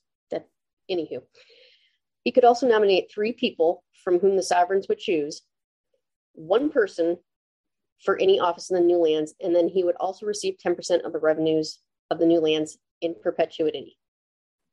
So, on the first journey, because there was not one but four, um, the king and queen promised a lifetime pension to whoever could spot land first. So, this this guy who was the lookout for the uh, the Pinta spotted land, notified the captain. The captain verified it, and and told Columbus. Columbus, being the asshole he was, decided, no, no, we're not going to let this poor sailor get a uh, lifetime pension totally saw light hours before he did. I just didn't say anything about it. So Columbus gets the lifetime pension. Not like he was already good not going to be rich anyways from all this. So he gets the pension. The other guy gets screwed. Good job, Columbus. Doing well already. So they go about exploring, meeting the Indians and uh, who he thought were Indians. Obviously, they weren't. So he meets the native inhabitants and seeing gold jewelry on him was like, hey, that's cool. I want some of that. Where can I get it? Uh, you're not really helping. So we're going to take a bunch of you hostage and make you take us. Okay, now we're getting the gold. Good deal. So they go around subjugating the the the, the uh, natives and being outright dicks to them. One of Columbus's statements in his diary said that he could conquer the whole lot of the Indians with just 50 of his men and govern them whatever way he pleases. They left some people in a fort, some Spaniards, to hold a little garrison, and then went back to Spain. They came back on the second trip and found the fort in ruins, and they were, you know, the Spaniards were like, "What the hell happened here?" And the Indians were like, uh, "Yeah, your men went on a murderous rampage after women and gold. We burned it." Yeah, they were not best pleased, and the natives, of course, paid for that. So they they set up little little settlements, and um, Spain sent people to man them so they could cultivate the land, get rich. Well, Columbus was even a jerk to them. The uh, was a bit severe.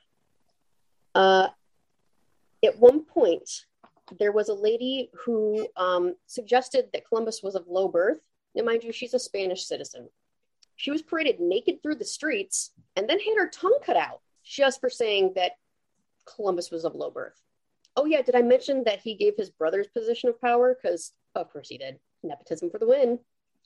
A, uh, a Spaniard was caught stealing corn. Okay, well, maybe he was hungry. Well, their answer to that was to cut off his nose and ears and sell him into slavery. Um, why would people want to come to your settlement? If they're hungry, then obviously you're not governing very well. And your response to that is to maim the man and make him a slave. Okay, okay, we're, we're, we're doing great. After a while, these little uh, tales of tyranny and atrocity make it back to the king and queen of Spain. They're not happy. They send a guy out and we're like, hey, look, investigate Columbus because something's not right. After some investigation, Columbus is taken back to Spain in chains along with his brother, and they linger in prison for about six weeks. They get an audience in front of the king and queen. Columbus tells his sob story about how everybody's so unfair to him. And the king gives him back all of his wealth and prestige and goes, Yeah, you know what? We'll even, we'll, we'll, to, to, to let you know how sorry we are for jailing you and taking away your wealth, even though we gave it back. Here's money, go back, but you're not going to be a governor this time. So, I mean, okay, at least there's that. So, in essence, Columbus subjugated the native population, committed genocide of the native population, killed, maimed, and just was all around awful even to his own people. Why do we have a national holiday to celebrate this man? I would really like to know. He really didn't discover anything. And um, to tell you the caliber of guy that he was, one of his friends was gifted a, a native woman by Columbus. And uh, this guy decided, hey, this is pretty cool. I think I'll brutally rape you repeatedly. So, stellar guy. Great friends. So, in all, he ruined so many lives, both his, his, his own people's lives and the native inhabitants. He ruined a lot of culture that we could know, enjoy, and celebrate, and he celebrated for it. Why? Literally can't wait for Columbus Day because I just have visions of Heather who's getting round of applause, big round of applause from Charlie, who's pretty much disgusted by everything she heard there. Uh, her face is every time you mentioned another brutal rape or a degrading of women, she was like, "I'm not, I'm not standing for this. I'm, I'm not here for that shit." No, I just I picture Heather now on Columbus Day walking around just screaming at people, going, "Stop it! Stop celebrating! Stop Yes. drinking! It's not a fun day." Yeah, I mean, this is this is slightly difficult for us being Brits because we're not we're not that exposed to Columbus, and I'm conscious that saying that I'm slightly playing into Dorman's hands here a little bit as well. So it's he's not that overexposed. So it's difficult for us to get the same level of understanding that Heather's got. I mean, he is, um, as you said, I quite like the fact you said you called him a dick, and they said I'm not allowed to swear anymore. Then immediately called him a twat in the sentence afterwards, which which I enjoyed. And you know, I think I've said. opportunity. yeah, but I think, as I said before on this, it is slightly ridiculous that he he basically went the wrong way to set out when he set out, and then accidentally discovered this place that was, you know, already populated, as you pointed out, and then. And then also, as you, the other example you gave was that he, he unfairly took the credit for citing land first as well. And I think, you know, we've all had bosses like this, haven't we, in the past? really. Um, he sounds a dreadful person. Uh, the, the, the difficulty I have, I don't know the level of exposure it is for being here, but he's certainly, you know, from the case you've given, he, cer- he certainly doesn't seem worthy of, you know, day's holiday or anything like that level of exposure. You've got the District of Columbia. You've got Columbia, South Carolina, Columbus. That like he literally has got crap named. I'm gonna while you Zach, you ask questions. I'm gonna see if I can find out exactly how much is named after him. I'm gonna see if I can get a stat. Yeah, I'm in the same boat as Holmes for obvious reasons that this is perhaps more of a kind of Americanism inverted commas than it is uh, trying to avoid playing into Dorman's hands, but then it is a kind of Europeanism. Um, for me, I wondered if this was perhaps just a little bit more of a completely justified rant on why Columbus is an asshole, rather than why it's overdone so much. But that may be what I've just said about how being Brits, we we don't have the same exposure. Can you kind of give us a sense of, you know, in schools, in in popular culture, besides the the, the naming of places, and um, within things like TV documentaries, how much is this guy covered, and how badly is it covered, if you will? Um, I just know that in like grade school and even into high school is drummed into your head Columbus discovered America, Columbus discovered America. Um, he's all important. It's like n- there was no other person, even in America. He was the lone discoverer of it. Yeah, it was a slight accident, but the guy was a genius. He was great. You know, all hail Columbus.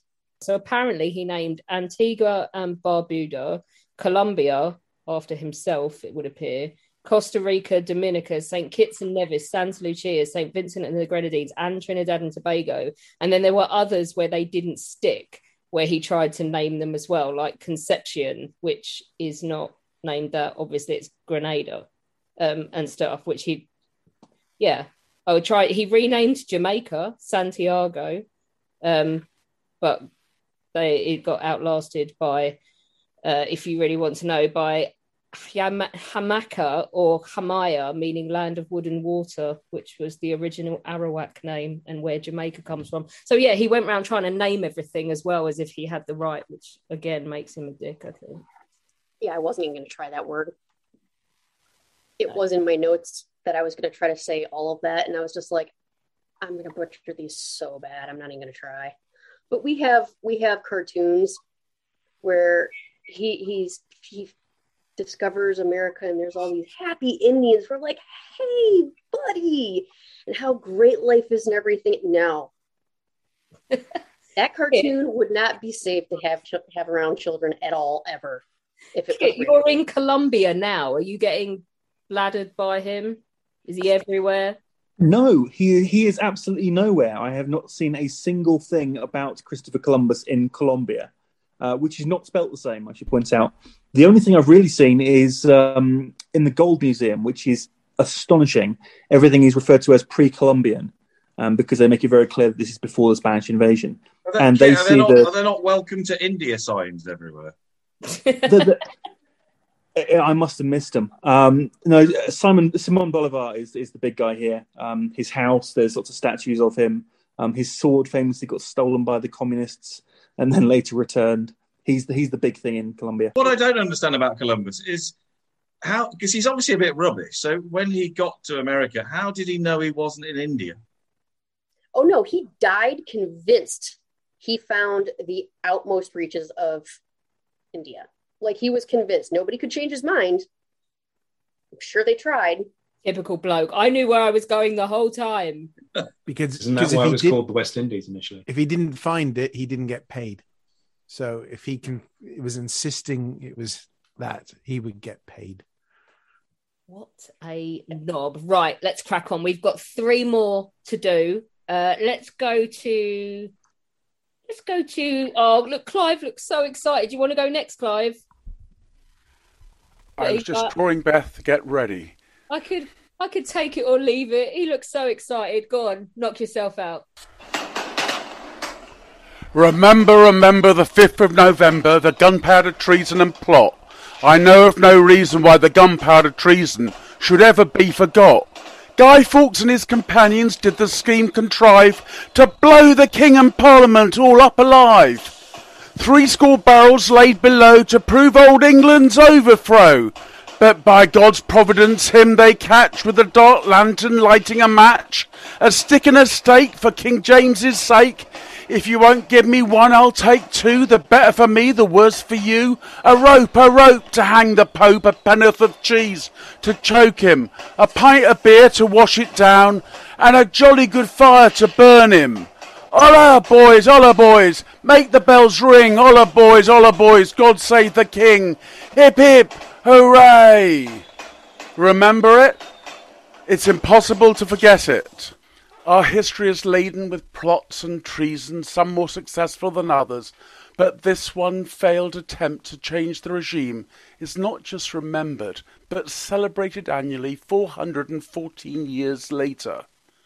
Just search for either Gunpowder Plot or Guy Fawkes on Amazon, and you will find quite literally hundreds of books on the subject, not to mention the various films, television series, and programs and dramatizations. And it was a plot that failed and was ever doomed to fail. It was never going to work. It was the misconceived conceit of a number of deluded idealists. It's remembered for one reason and one reason alone. The fable of the gunpowder plot is one of the greatest propaganda coups of history and remains so. Let's start with the plot itself. Well, it was never going to work. Not only was it discovered before the Big Bang because of the ineptitude of the plotters, but even if they had succeeded in blowing the king and all the establishment to kingdom come, it wouldn't have worked. What Simon Schama describes as Britain's wars of religion started with the Pilgrimage of Grace in 1536 and probably went on until the signing of the Good Friday Agreement in 1998. The Pilgrimage of Grace was a popular uprising in reaction to the dissolution of the monasteries and the creation of the Church of England. It lasted only a short while and was brutally suppressed by a brutal and tyrannical king. It was a popular demonstration against a change in the status quo. But by 1605 the status quo had changed. Monasteries had been dissolved for 64 years. The wealth of the monasteries had been plundered and the gentry were rich off the proceeds. By that time and for centuries afterwards, popular sentiment would always be against further change, particularly reactionary change. But the plotters failed to realize this and were, conti- were and continued with their inept plot, despite the fact that Catholic nobles and gentry on the whole would not have supported their cause. But that didn't matter, because the plot was inept, and it failed. And the story really ought to be a footnote in history. But I suppose that's where it gets a little bit interesting. The plot was a godsend for the king and those who worked for him. He was able to use it to bolster his popularity in the same way that countless tyrants dictators have used plots against them, in the same way that Jose Mourinho unifies the dressing room by pointing to how UEFA, the FA, referees, and the press were all up against them. James started by thrashing out with a round of persecutions. Catholic priests, such as St. Henry Garnet, were rounded up and executed. Most were innocent of any complicity in the plot. Anti Catholic legislation was brought in, and while many Catholics remained in high office, they did so only because the king could be sure of their unswerving loyalty. One false move, and it was hanging, drawing, and quartering for you, buddy. By January 1606, legislation was passed to commemorate the 5th November and that year bonfires were lit and gunpowder exploded for the first time in celebration. And the celebrations continued because they acted as a focal point for Catholic repression and anti papal sentiments. During the Commonwealth years, they were celebrated as an, as an event that preserved Parliament, and at this time, effigies of prominent papists were, began to be burnt.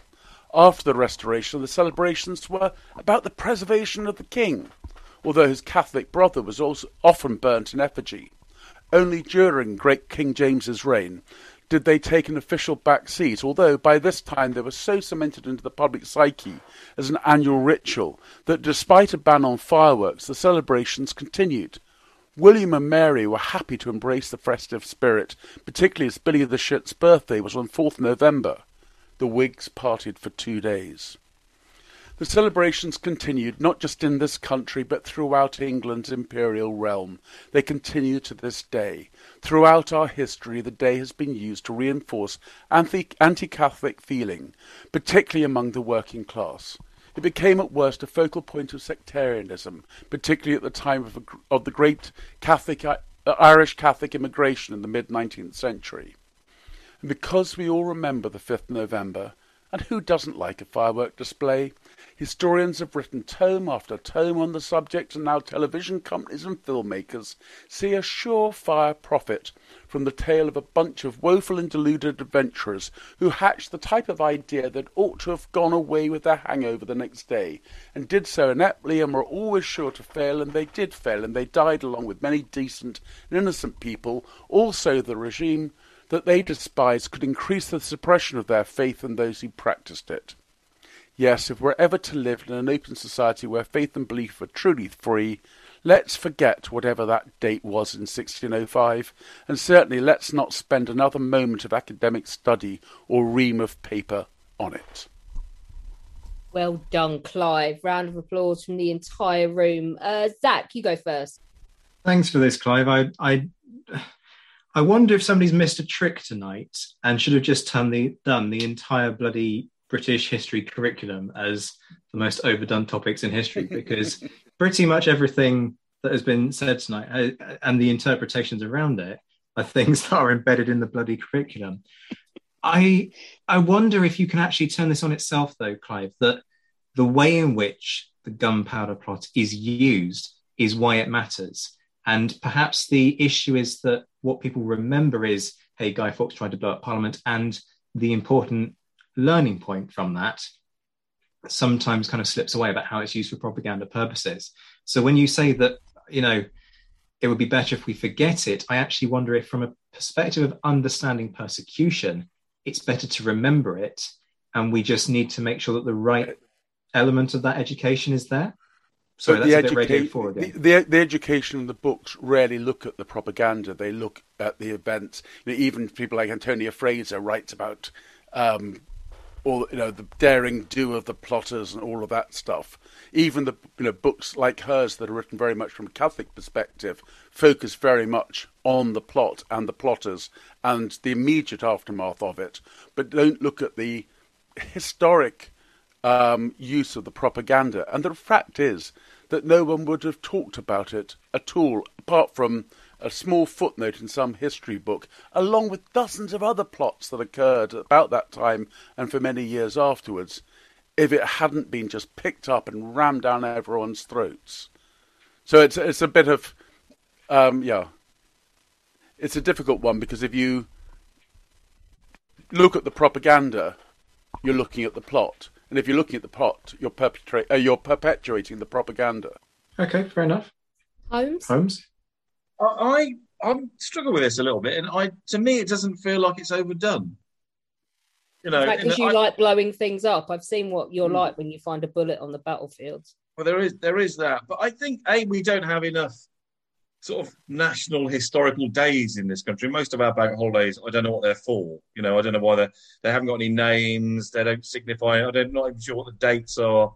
So the fact that we've got one thing that we can come together and it's a bit of fun, I think that's all right. I also think uh, having one thing, one day, once a year, there are numerous Nazi documentaries that get on the History Channel multiple times a week. So it's not necessarily comparing eggs with eggs, really. And also, I think most people don't know the story. Most for years, I was convinced that, like Guy Fawkes was a lone operative, a lone wolf. He just went in there and he was going to blow up Parliament on his own. You don't know about the planning of it and the involvement of Catesby and all the others and the trips overseas. And if it was overdone, we might have more of an understanding of that. And then with, with, with respect, the, the Nazis pr- probably have a lot more influence on contemporary British society than a couple of uh, failed and foiled plotters 400 odd years ago. But and therefore, it's actually not unrealistic that the Nazis are on television every week. The other thing about the Nazis is there was film about the Nazis, which fits well into the um, television schedules. There wasn't much film from the six, 1605 and that era. True, but we do have this you know, national day where people have a very, very loose understanding of it at best. So surely on that basis, it can't be overdone. There, there are there is a hell of. I mean, there have been numerous television series recently, it's, and the fact it, that we have a day about it does tend, bring it to the public consciousness, however distorted that may be. Poor Clive. Clive saw his hopes of a podium. for I, well, I just as soon as time Holmes turned up late, I knew it was all done for. Right, okay. We've got two more to do. And by God, I thought this next one was going to get away with it. I thought they dodged a bullet. Beth, you're going to make sure they don't, right? So they, they are, you know, yeah, saving the best till near the end. Love you, Charlie.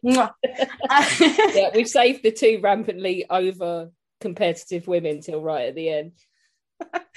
Right. Well, let's get started. And there, I, will just say there have been some really cracking contributions for uh, down the pub this evening. Who knew that so many historians could think history was overrated? Um, and a lot of these topics, some of them have been overrated due to you know their their power and the hold that they have over the public psyche. Some are overrated due to their presence and overrepresentation in the media and some are overrated due to their ever present state in the education system, Zach. And my topic tonight has the dubious honour of falling into all three of these categories. Number one, everyone knows at least one thing about this time period because of the, the public being in the public domain. Number two, every single channel has hosted a TV programme, factual or fiction, about this period. In and number three, month as well. yeah, like just yeah, it doesn't even need to be in the whole whole time of his, of history of television. It's literally today. Um, and number three, we were all taught about it at school, and I'm sure myself and many others of you still have nightmares about that time in your life. It is a topic we have very openly bashed here on Down the Pub. In fact, it is probably the most bashed historical time period by us lot and should not escape our ire this evening. It is a period we all hate, and that is why the Tudors is the most overrated historical time period. now, we all know about the Tudors from years and years of brainwashing at school, and we will never be able to scrub it from our brains. Now, arguably, one of the most irritating but unforgettable things we will all remember from school is the order of Henry VIII's wives in a handy little ditty for us to forever have in our brains. And I need some participation here. So, everyone, please switch on your microphones and say it with me. Do we have to sound enthused as we say this? Absolutely. One, two, three. Oh. Divorced, beheaded, Divorced, five. beheaded, Divorced, lived forever. what a fascinating what a fascinating and clever way to reduce the lives of six intelligent powerful and charismatic women to how their masochistic fat bell end of a husband got rid of them and while i'm talking of the asshole let's really get to grips with henry viii and what a prick he was um Clive did an excellent rendition of why he's such a twat on another one of these down the pubs, which you should all go and listen to. Um, but just to briefly run you through some of the awful shit he did, he booted Catherine of Aragon for a younger model who'd give him a son, thus resulting in the split with Rome and the Reformation. Divorced Anna Cleves because she was too ugly when he was no beauty pageant queen himself. He was constantly taking England to war, and he wasn't very good at it either. He inherited an absolute fortune, blew it all, and then some more, technically dying in debt. He really just was a greedy, selfish brat who shouldn't ever have been king and was only there because his brother died. Henry VIII really is one of the worst people to ever walk this planet. And yet, if you ask someone to name a king of England, he's usually the first one who springs to mind for most of the British public. And doesn't that speak to the level of indoctrination that we had at school?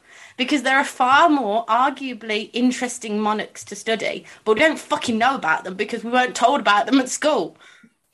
And this is all without including his nightmare children. Bloody Mary, who basically acted like she was on her period for the whole of her life on ecstasy. Elizabeth, the Virgin Queen, yeah, right. And the sickly Edward, who was still a child when he died.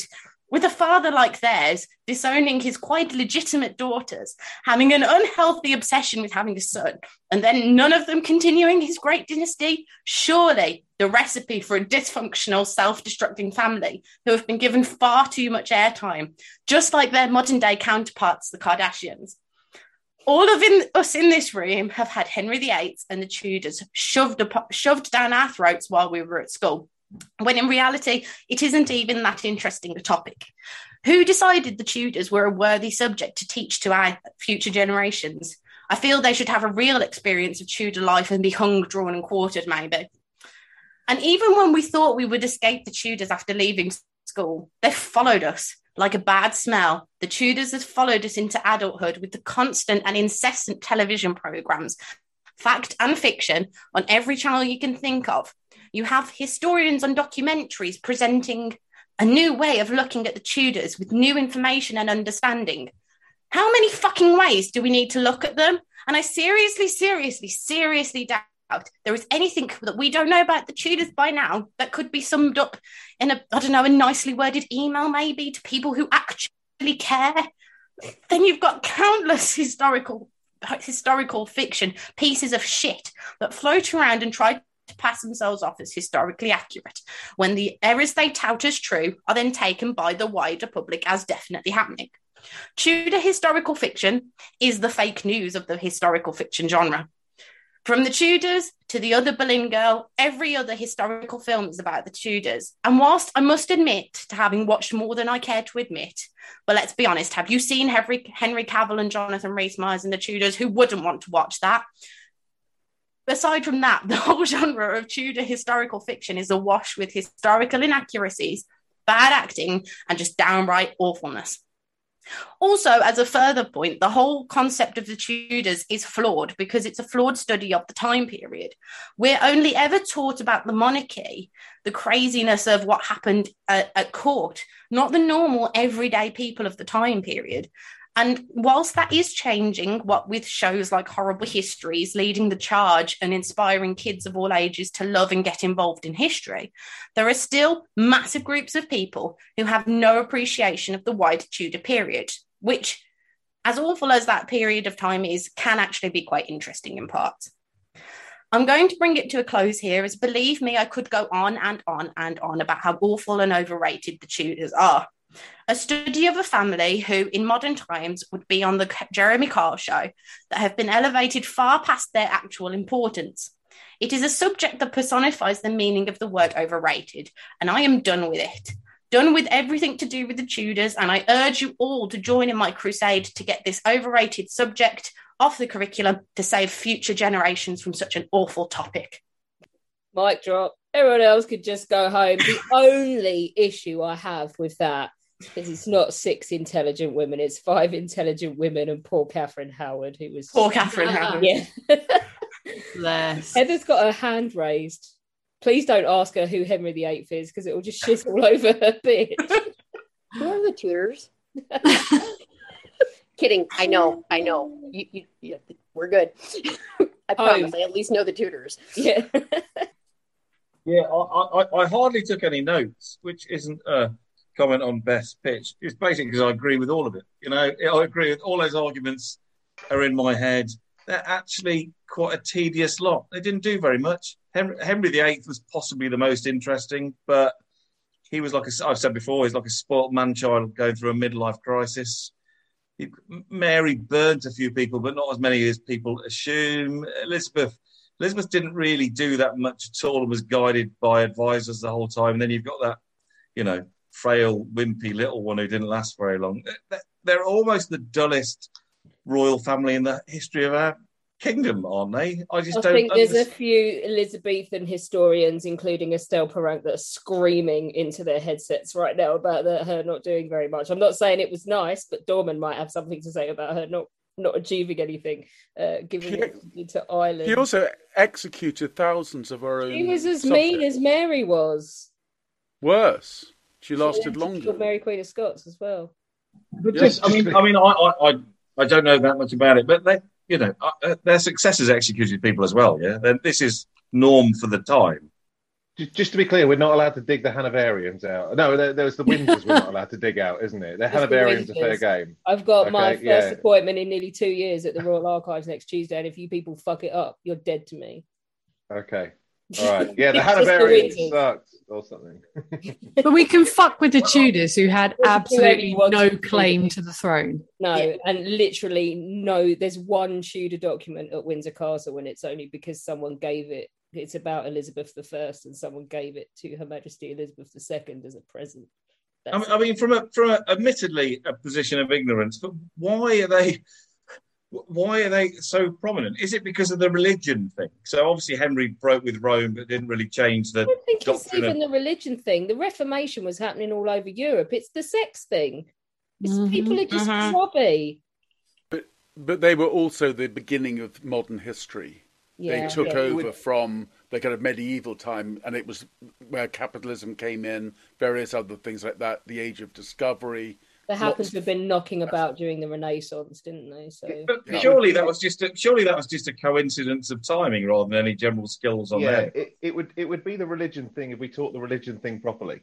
So actually, the arrival of Protestantism with Edward rather than Henry. You know, we're, we, we, we're still Catholics under Henry, but we're Henry's Catholics as opposed to the Pope's Catholics. Although You know? Wendy, who is Mrs. Matt, is lurking in the background, probably wondering if this is ever going to fucking end, has just said that they didn't even cover the Tudors in Scotland. It's like a little utopia where they didn't exist. But also the, the religious thing for for your normal man in the street, it just meant that you went from one type of boring service to another type of boring service. Yeah. Oh, except it was what everyone knew to be true about the world, and it was the be all and end all, and it was It your was. eternal It was soul the first after time as well, wasn't after it, you're Lockie? That, Al- al- that also, the dis- every the man was dissolution allowed of to the- read the Bible. The dissolution of the monasteries had a profound effect on society, the economic basis. No of more. They were the hospitals. They were the medical care. hospitals, education, everything. Suddenly in the possession of the crown. It led All the more big- reason why Henry's a dick. So Oh, what I'm saying is the Yeah. Tudors are incredibly important. They're not overdone, and Beth is wrong. They're Or- or massively overdone, but they fit. right now. They fit in a short uh, TV schedule. So I was thinking about Anne Boleyn and how much she gets done. She only lived for like thirty odd years. It's nothing. And she was only married to the king for a couple of years. So it's a short space of time. It fits neatly in a program length. Charlie, Are we Jesus approaching Christ in- in only lived for, only lived. Jesus Christ only lived for thirty-three years. Look at everything goes on about him. Exactly. There's a whole cult around him too. On, Are we someone's approaching an inescapable conclusion that bad history is overdone and good history is underdone? But Ah, you might Charlie's nodding because she's And, like, and, of, "Oh, and of course, we're the arbiters of good history. Yes. Mm. i- i- in That's in defence of the yeah. Tudors, though, in in defence of the Tudors, though, two words: ginger king. I wondered where you were going with that because I've just been Yeah. watching a lot of RuPaul. to be fair, Just- it explains so No, much first about nobody Henry, can doesn't top it? that comment. Zach, anything on the Tudors? I have very little to add. If if we were in an actual pub, I would give you a standing ovation, Beth. That might have been, in my opinion, the best down the pub pitch ever. Period. um, that was sublime. I don't think I've ever heard you You're swear. forgetting my so much. Bridgerton monologue. the reason that I agree with you so emphatically with this is that I have had conversations with lecturers who have said to me they are so fucking bored of having students turn up and go, Oh, I really want to write an essay about Anne Boleyn because she's really not been covered properly in like the historiography. And they are just locked onto a sign saying cock, which sums it all up. Um, yeah, it, yes, I have no questions. Oh, I'm really, really confident, except for the fact I know what Charlie's doing. And You're also missing the fact that Kit hasn't gone yet. oh, Kit. Oh, no. Kit, Have at The it. wild card. All right. Shall I dive in? Do it. Beth's like, go on, ruin me. Hey, kids, do you know what the H force stand, stands for in history? That's right, Hitler. Because nothing has been done more bloody obsessively than the fucking Nazis. Now, before we get uh, begin properly, let's get one thing clear: the Nazis can all eat a bag of dicks. There is a reason they are synonymous with evil, racism, warmongering, and genocide. They were literally anti Semitic fascists who plunged the world into the largest conflict in human history. They were the baddies. But do we have to talk about them so bloody much? Their despotic regime ended more than 75 years ago, and yet they are still the bar to which everything is compared. And yet the Nazis are a very small part of history itself. The National Socialist German Wankers Party lasted from 1920 until 1945. That is 25 years. There was a longer gap between Raiders of the Lost Ark and Kingdom of the Crystal Skull coming out, and Indy's whole thing was punching the Nazis. And remember, modern fascism was an Italian creation, and Germany, while a major player on the global scene, was really just one country and its dickhead friends. Uh, for the most most of the world, they shouldn't be that interesting. The Nazi fascination is very white person centered, um, so much so that in Thailand, kids know the image of Hitler but don't know the connotations. And so they've adopted him as a kind of cool logo. You get everything from Hitler fried chicken to school murals with the Fuhrer hanging out with Batman and the Avengers. And why is he so iconic? Because he shows up in US and UK TV all the time. You think Jack the Ripper shows up too much? The Nazis occur so much as even a phenomenon, Godwin's Law, that as an internet argument continues, someone is going to mention the Nazis eventually. We have countless TV shows, movies, books about World War II and its minutiae, and it's always the Nazis that get a special focus. As Matt mentioned, there are endless turnover of books about the SS, and as Alex pointed out, there is a cottage industry of making Nazi tat and reenacting their costumes. There are documentaries on the secret weapons of the Nazis, the occult beliefs of the Nazis, the last moments in Nazi bunkers, the planning of Nazi war crimes, the achievement of Nazi war crimes, if you can call it that, the rise of the Nazis, the sex lives of the Nazis, the art stolen by the Nazis. They have become both the bogeyman with zombie Nazis and space Nazis, and a punchline with Taika Waititi Nazis. Without diluting the horrors of what the Nazis did, just imagine applying the same level of forensic obsession on any other part of history. The sex life of George V, the wacky beliefs of Queen Victoria, the war crimes of Timur the Lame, the last moments of General Custer, they are all, frankly, far more interesting, but we never see it because we've got yet another documentary about tiger tanks covering exactly the same ground as before. Sincerely, has anyone come up with any original research into the Nazis in the past 40 years? Because I can't think of a single piece. It's all just twists on stuff we already knew. The worst part of this is that it distorts history, as Matt was pointing out.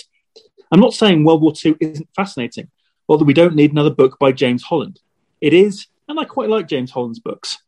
I'm saying that by solely focusing on ev- events 75 years ago, we place such emphasis that it affects perceptions today. So we don't trust allies such as Germany and we get shit like Brexit because clowns who want to use World War II phrases such as Blitz and Dunkirk spirit rule supreme. We fuel the far right fr- fringes that thrive on Nazi imagery. And we limit the scope and focus of the public's knowledge of history, which gives us chance for Nazi, uh, nasty hate spewing cockbags just to slip away into shades of grey. Or were they really that bad? This is a prime example of politicizing history and how the past can be used to manipulate the present. Focusing on the Nazis is a Western centric approach to history, one that is unhealthy, myopic, and pernicious.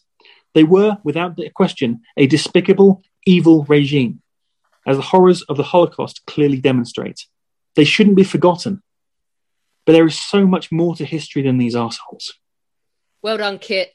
Uh, nicely done. I thought they were going to get off scot free as well, apart from Matt's little mention. Although he has pointed out that he has recorded the most ridiculously indulgent five hour podcast on some new Nazi research about what shitbags the Luftwaffe were, um, which is coming up soon on History Hack. Uh, Zach, anything on this one? Um, I hear Kit's argument, and in a way, I kind of I can get where you're going with this.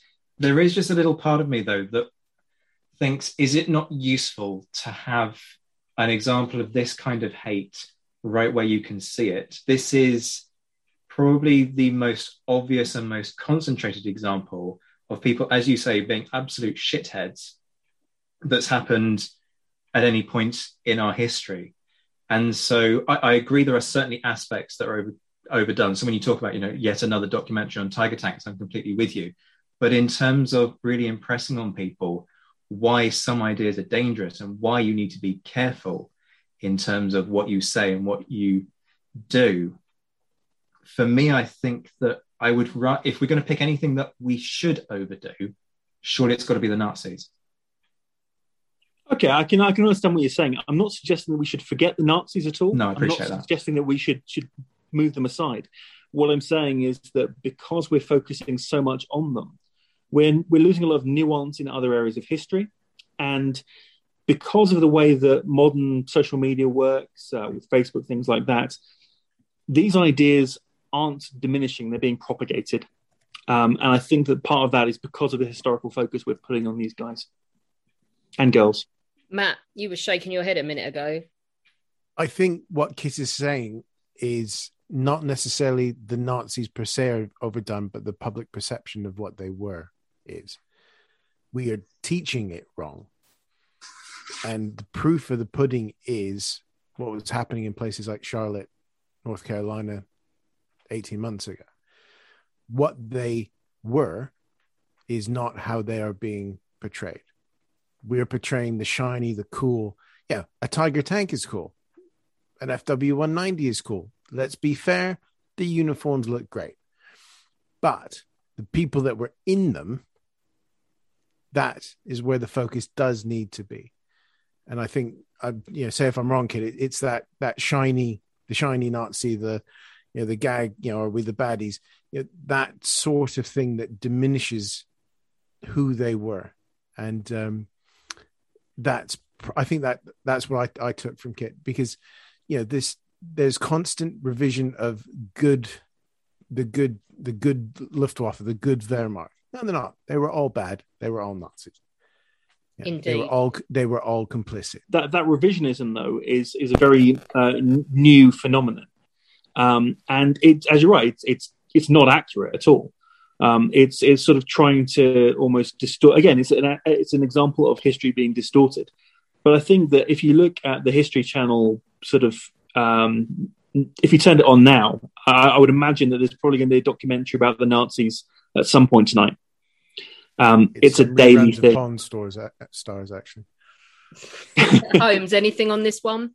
No, I, I, I was going to slightly disagree with my judge here. And I think, of course, it's important to make sure that what they did is never, never forgotten. But I think, on the other hand, there's such low level shit written about them or broadcast on TV that there's a danger of saturation now where we all see the same, you know, cheap documentaries produced for TV using the same footage where you just get desensitized to how bad they were. And it's only when you see like a, you know, I mean, I don't know what other people think, but Laurence Rees did some really brilliant documentaries on the Holocaust, and they're hard hitting rather than the put together for hardly any money shit you see on other cheap pay TV channels. And I think there's such an explosion as you know, there's as Kit said, there's Nazi stuff on certain channels two, three times a day, every day of the week, if not for longer. And it either desensitizes people to it or encourages those, you know, who should know better to, to sort of, you know, see them in see them in the wrong light. And that's why we've got, you know, arguably, you know, it legitimizes their wrong behavior to a certain degree.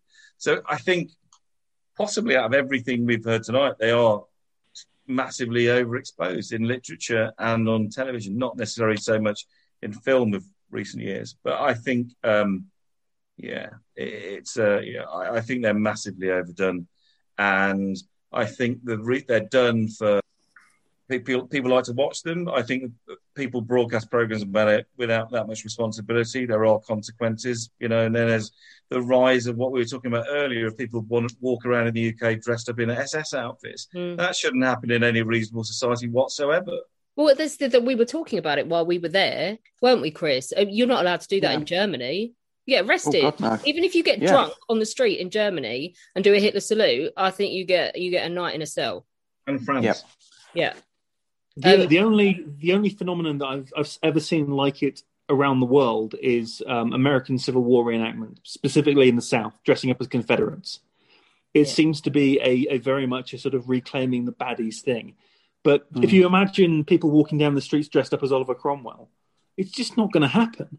and that's because the Nazis are just overexposed and oversaturated in our culture. I mean, it's done because it's quite it's cheap filler, and it either desensitizes people, you know, who then can't see the threat of the other people that encourages. It's uh, it's a bad thing in my book. Yep. Right, I'll end this with four words, and that is Stalin killed more people. Uh, but we've got to get to Charlie because she's the last one to go tonight. And there is a reason that she's been sitting here with a massively smug look on her face. the rest of you might as well go home. Charlie, this is going to be this is going to be so fun. I hope so. So I need to start with two disclaimers. One is that going last at this means I've been drinking for three hours. And the second is that on behalf of the ladies of History Hack, who I have spoken to about this, I need to say, though we adore men individually, we agree that as a group, they're rather stupid. so cast off the shackles of yesterday, shoulder to shoulder into the fray. We're not done with down the pub yet, as I bring to you my subject. It's overdone, the history of men. Hurrah! Hold for applause. Hold for applause. Sorry, I didn't mean to read that out loud. Um, so, as soon as I decided on the history of men for my topic, it started to become painfully apparent to me just how overdone it really is. And even tonight, it's been done to death. Think about it. We've had a load of men in puffling pants getting married too much and killing off their wives when they cease to be of any use to them. A load of men trying to blow up some other men. A load of men being fascist bully boys. A load of men driving a boat into an iceberg. A load of men fighting in the mud and inventing tanks. A load of men helping themselves to a country already owned by some other men. And a man killing women who somehow then becomes a tourist attraction. I'm so done with this, guys. As I sat down to write this pitch, yes, these rants are actually written. There was a moment in which I was genuinely scared to do so. Now, I'm sure there are going to be men listening to me say this, both here in the pub and out in the wider world, who think I'm being ridiculous. Maybe I'm being hysterical. You'd never feel intimidated by a woman speaking her mind. You'd never feel threatened by a woman who can give as good as she gets in debate or who will laugh at you when you're being ridiculous in the same way as she expects to be laughed at herself. You'd never catcall a woman on the street, corner her in public transport, grab her ass in the bar, follow her as she tries to walk home, or call her a stuck up bitch when she doesn't smile at you when you tell her to, and all the things that are much, much worse. You know, we actually shrug off most of the things I've mentioned. To do those things would never cross your mind because you're one of the good ones. I know the good ones. They're here in the pub, and I'm married to a good one. I was scared to write this pitch because of the misogyny I read in the wake of that guy who shot his mother and several others in Plymouth. And I'm purposefully not naming him because he doesn't deserve to be remembered by history. It was suggested that the reason he shot all those people with his gun was because of women. Even if we're going to collectively allow for his mother to be blamed in the same way that we can blame our parents for any faults in our characters, you know, it was a man who said that was the case. I refuse to accept that the women who may have may have refused his advances are to blame because they did literally nothing. Even more so, I refuse to blame the female teachers who are accused of somehow squashing the spirit of young men in their care. Jesus Christ. All young men have to do is open a history book to be inspired into greatness. History teachers cannot help but teach the great man theory of history because it's kind of the only theory of history out there to be studied. Hence, it is overdone. Allow me to explain. Sorry if I'm nagging. In 1840, the philosopher Thomas Carlyle philosophized that, quote, universal history, the history of what man has accomplished in this world, is the history of great men who have worked here.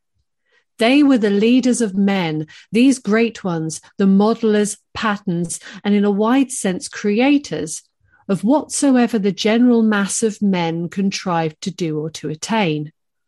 All things that we see standing accomplished in the world are properly the outer material result, the practical realization and embodiment of thoughts that dwelt in the great men sent into the world. The soul of the world's history, it may justly be considered, were the history of these. End quote. Not only does this philosophy do a massive disservice to the majority of men, the men who did the actual work while the great men directed them, but it also completely erases women. Now, I'm not saying that it was women who battled it out in the Somme or etc. etc.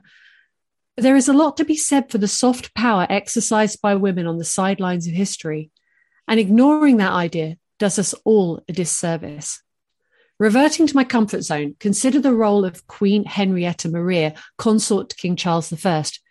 Your basic reading of history will tell you that she could have had no influence whatsoever in her husband's slow march to war against his own people and eventual beheading. But wouldn't the story be so much more interesting if we acknowledged the power of a formidable woman over her spouse? Charles may have been prepared to make more concessions to the will of Parliament without a Bourbon Medici in his bed. A woman unprepared to see her husband's power diminished or her son's birthright jeopardized. My point is that by only focusing upon the actions of men in history, we lose half the story. And sometimes, just sometimes, that story is worth looking for, worth considering. The topics discovered tonight have all been overdone in their own ways, and they are all, with perhaps one exception, reducing and relegating the role of women into non existence. Bloody hell, I'm turning into a Tudors fan. I'm no man hater, and I'm not even suggesting that we can change very far from the status quo. We just don't have the contemporary sources detailing women's role in history that we have for great men. History has always been written by the winners, and to flatter their own achievements and justify their usurpations, Tudors. And women have largely been illiterate or their letters not thought worthy of preservation. Writing as I have been about Barbara Villiers has been a constant frustration because the letters in her own hand that survive are few and far between. And some of those are letters that have been rewritten from memory by the man she wrote them to, aged 17. And please, God, do not let me be remembered by what I wrote to boys when I was 17. So we turn to the available primary sources, all written by men. And there you have it countless biographies of women based solely upon what men wrote about them. Writing a serious history in this way would be like sitting down in 400 years' time and trying to write about Hillary Clinton using only Facebook. Short of banging my head against the wall, I'm not sure how I propose we change this going forward. God forbid I suggest rewriting history to my own political feminist agenda. But I do think that the overdone topics discussed tonight warrant rediscussion and reconsideration so that the parts played by women, by people of color, by anyone who wasn't a straight cis white male should be understood. Even if they were on the periphery, don't we want to see the whole picture? Shouldn't we be looking harder to find the whole story? All of the overdone topics this evening could be revitalized by looking outside of the patriarchal circus, uh, surface, circus, surface, it's all the same, reading of their events. Let's forget Jack the Ripper's name and learn about his victims. Let's discuss the female attitude to the spread of Nazism in Germany. Get to know what Eva Braun was thinking, what say Magda Goebbels had over the poisoning of her six children. And you just know that there would have been a woman on the Titanic suggesting pulling over and asking for directions over driving into an iceberg. Your topics are not overdone. The history of men within them is. Oh, mic drop. There was a moment in that when Dorman was looking at you as if to say, I bought a whole fucking continent and she brings every guy ever. Damn you, Charlie. Damn you. Yes. Actually, yes. I was uh, trying not to fall off my chair, but that pro- thought did go through my head. Ah. Holmes, are men overdone? Bring it on. Yes, very much so. Very much so. There's there's there's very little I can you know there's very little I can, I can say in by way of cross examination. It made perfect sense. it's exactly spot on. I mean, you know, And and your wife will beat you if you don't agree with her. well, I, I mean, I think the, the issue with a lot of history actually is it's you know most of most history is written by posh white men to the exclusion of absolutely everyone else, including men, but then women below that as Mm. well. You know, I know I was, I was just scrabbling around for something desperate I could add to this, and I was suddenly reminded of when I went to Vindolanda and the first written communication by anyone, it's either in Europe or in the UK, is by a woman whose letter was found as one of the Vindolanda tablets. And, you know, not many people know that. So, I mean, you know, we, we've talked about a lot tonight, but I don't think there's anything that can compete with that, I unfortunately. just I urge you to urge you to go back and listen to an episode we did with a fantastic historian in the states where he he has a book um all about women in the history of islam and like literally number one in the book is oh yeah the prophet's wife because he couldn't have done any of it and founded the religion without her actually. So she she gets as she should get as much credit as him. Um so there are people out there trying to do it but zach it's a losing battle isn't it I was going to say amen, but then I'm talking about men again. So it's, it's like, no, that's the wrong thing to say. it's it's cool. It's all good. It's all good. That was incredible. The only thing I would disagree with you on, Charlie, is at one point you said just sometimes women are worth looking at. And I disagree because actually all of the time women are Oh. worth looking at it um, when it comes to our study of the past because you, uh, I've got nothing else I can reasonably add because you've put it so eloquently. You know, the way in which we look at women in history has predominantly been very sexualized. It's it's it's a fucking mess, and it needs. yeah, I mean, just ta- just Um, take Henry VIII's wives. Catherine of Aragon. Oh, she couldn't have a baby properly. What a loser. Anne Boleyn, slut. Catherine Howard, slut. Jane Seymour dies in childbirth. Just a Anne of woman. Cleves, Anne fat. Cleves, Yeah. ugly. Catherine Catherine Parr, Howard, stupid. uh, Catherine, Catherine Parr, Parr. didn't know her place. Uh, just in those six women, you have Yeah. every trope of misogyny going. Yeah, yeah.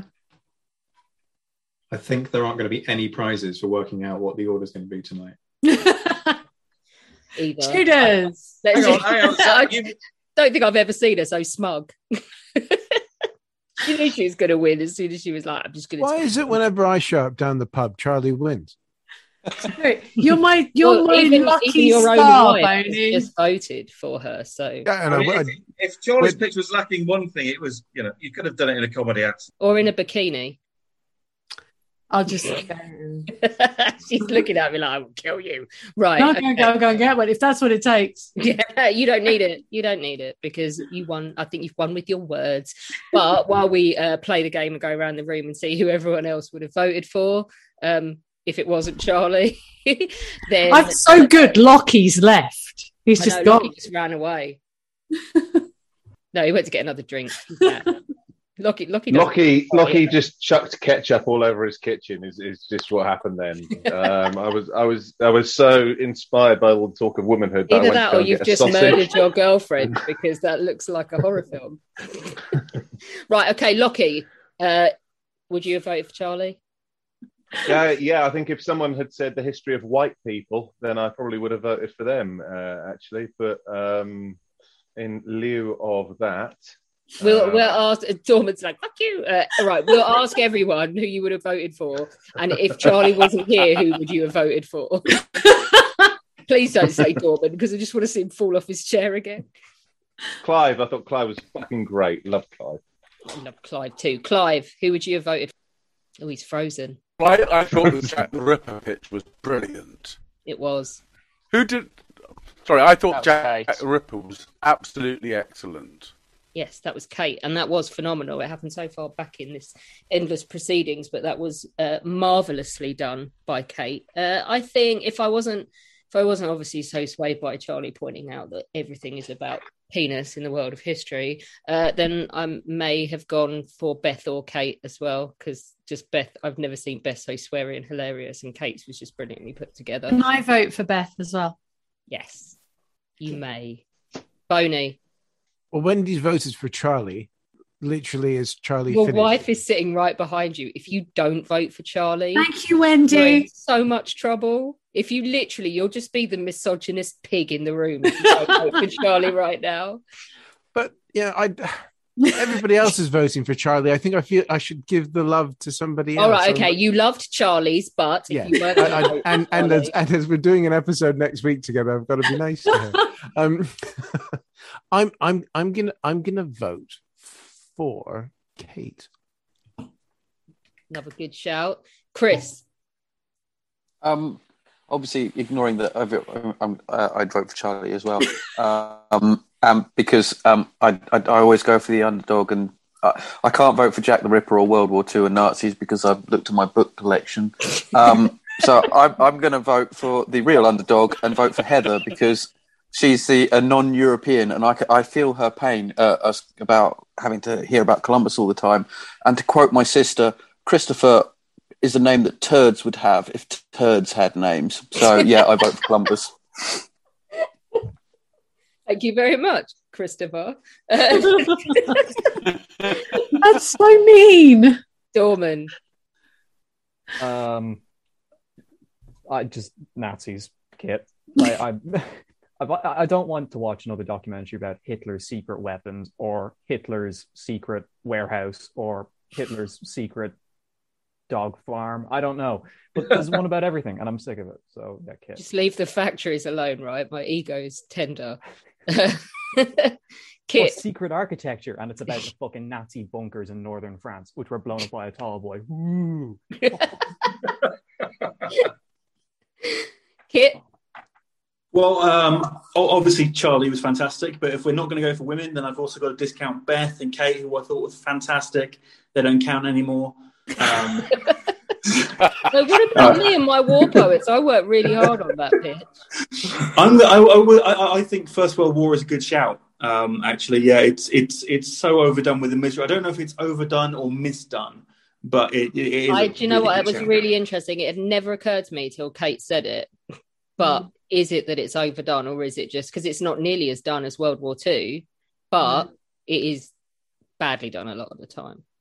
Yeah, and it's, I think badly done it wins, um, and for misdone, I think uh, or, or overdone, then History of Men absolutely.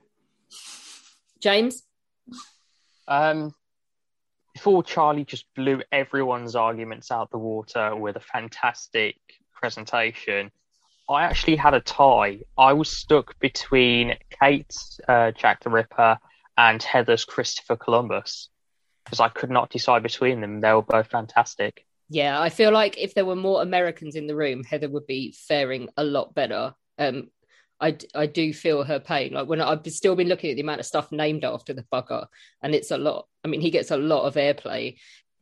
honestly it, it's so hard to decide i mean of course charlie just yeah um no words. That that's that's monumental for me. So um it wasn't charlie. Oof, it's so tough because like a good pretty much everybody i'm like yep that's way overdone. So's that and that and that. So i'm not honestly sure i can even choose. Okay. Uh, who else have we got? Kate, I didn't ask you. Um, so I think because the war, I think the war is badly done, not overdone, um, and because they're more mainstream than the Nazis and more international than Guy Fawkes or 1066, I would have to go with the Tudors.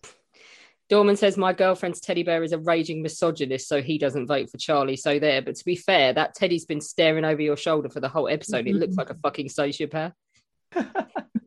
It is. It is.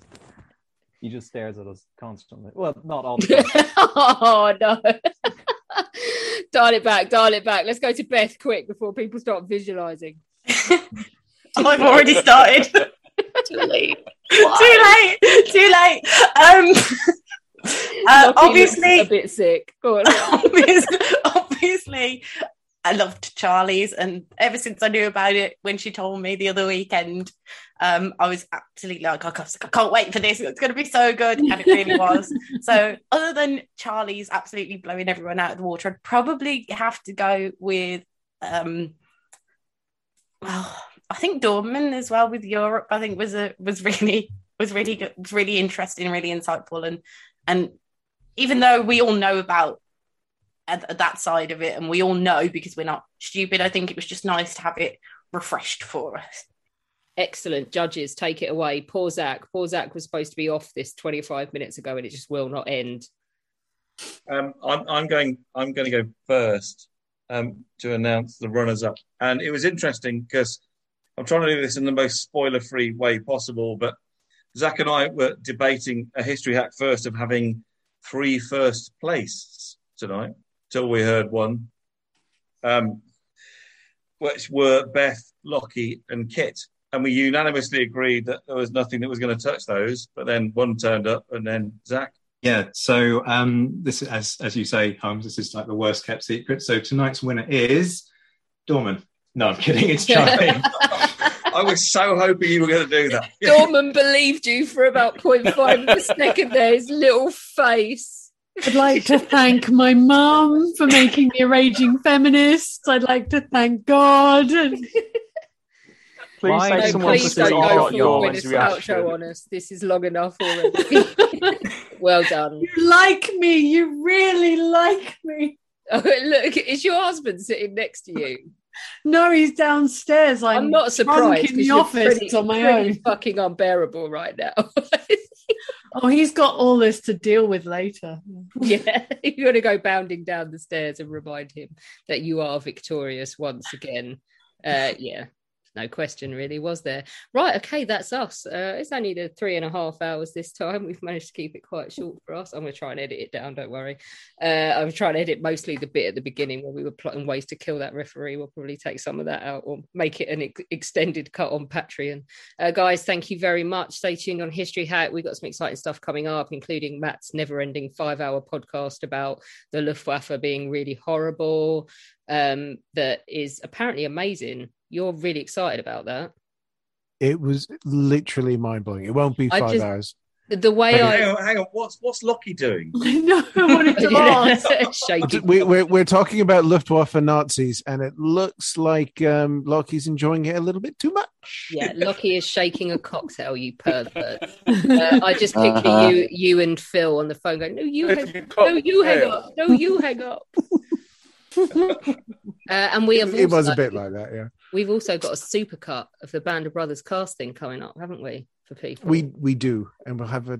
If I can get any of your time and Woody's time, we'll do a little reminisce at the beginning as well. Indeed. And more sharp coming up, which one of us will edit. Zach, I'm looking at you, you're looking at me. One of us will edit it. Because I saw Jason at that military fair and he was like, why? Why is it not been on? Uh, right, so we will do that. Uh, and how many episodes are we recording next week, Zach? Oh, about 3,000. Excellent. Can't wait. Brilliant. We will catch you on the other side. When our guests join us to talk about their work and their new book, the 45 minutes or so they spend with us is just a taster of all their efforts. So, to this end, we have launched our very own bookshop on bookshop.org, where you can find our guests' latest and greatest books. You can support them and you can support History Hack too. 10% of every sale via our bookshop supports the podcast and allows us to keep at it and bring you more amazing guests. You can find our bookshop at bookshop.org forward slash shop forward slash history hack, or just search on bookshop.org for us under the shops bit. Thank you for your continued support, and here's to your next great book. Hey, it's Paige DeSorbo from Giggly Squad. High quality fashion without the price tag. Say hello to Quince. I'm snagging high-end essentials like cozy cashmere sweaters, sleek leather jackets, fine jewelry, and so much more. With Quince being 50 to 80% less than similar brands.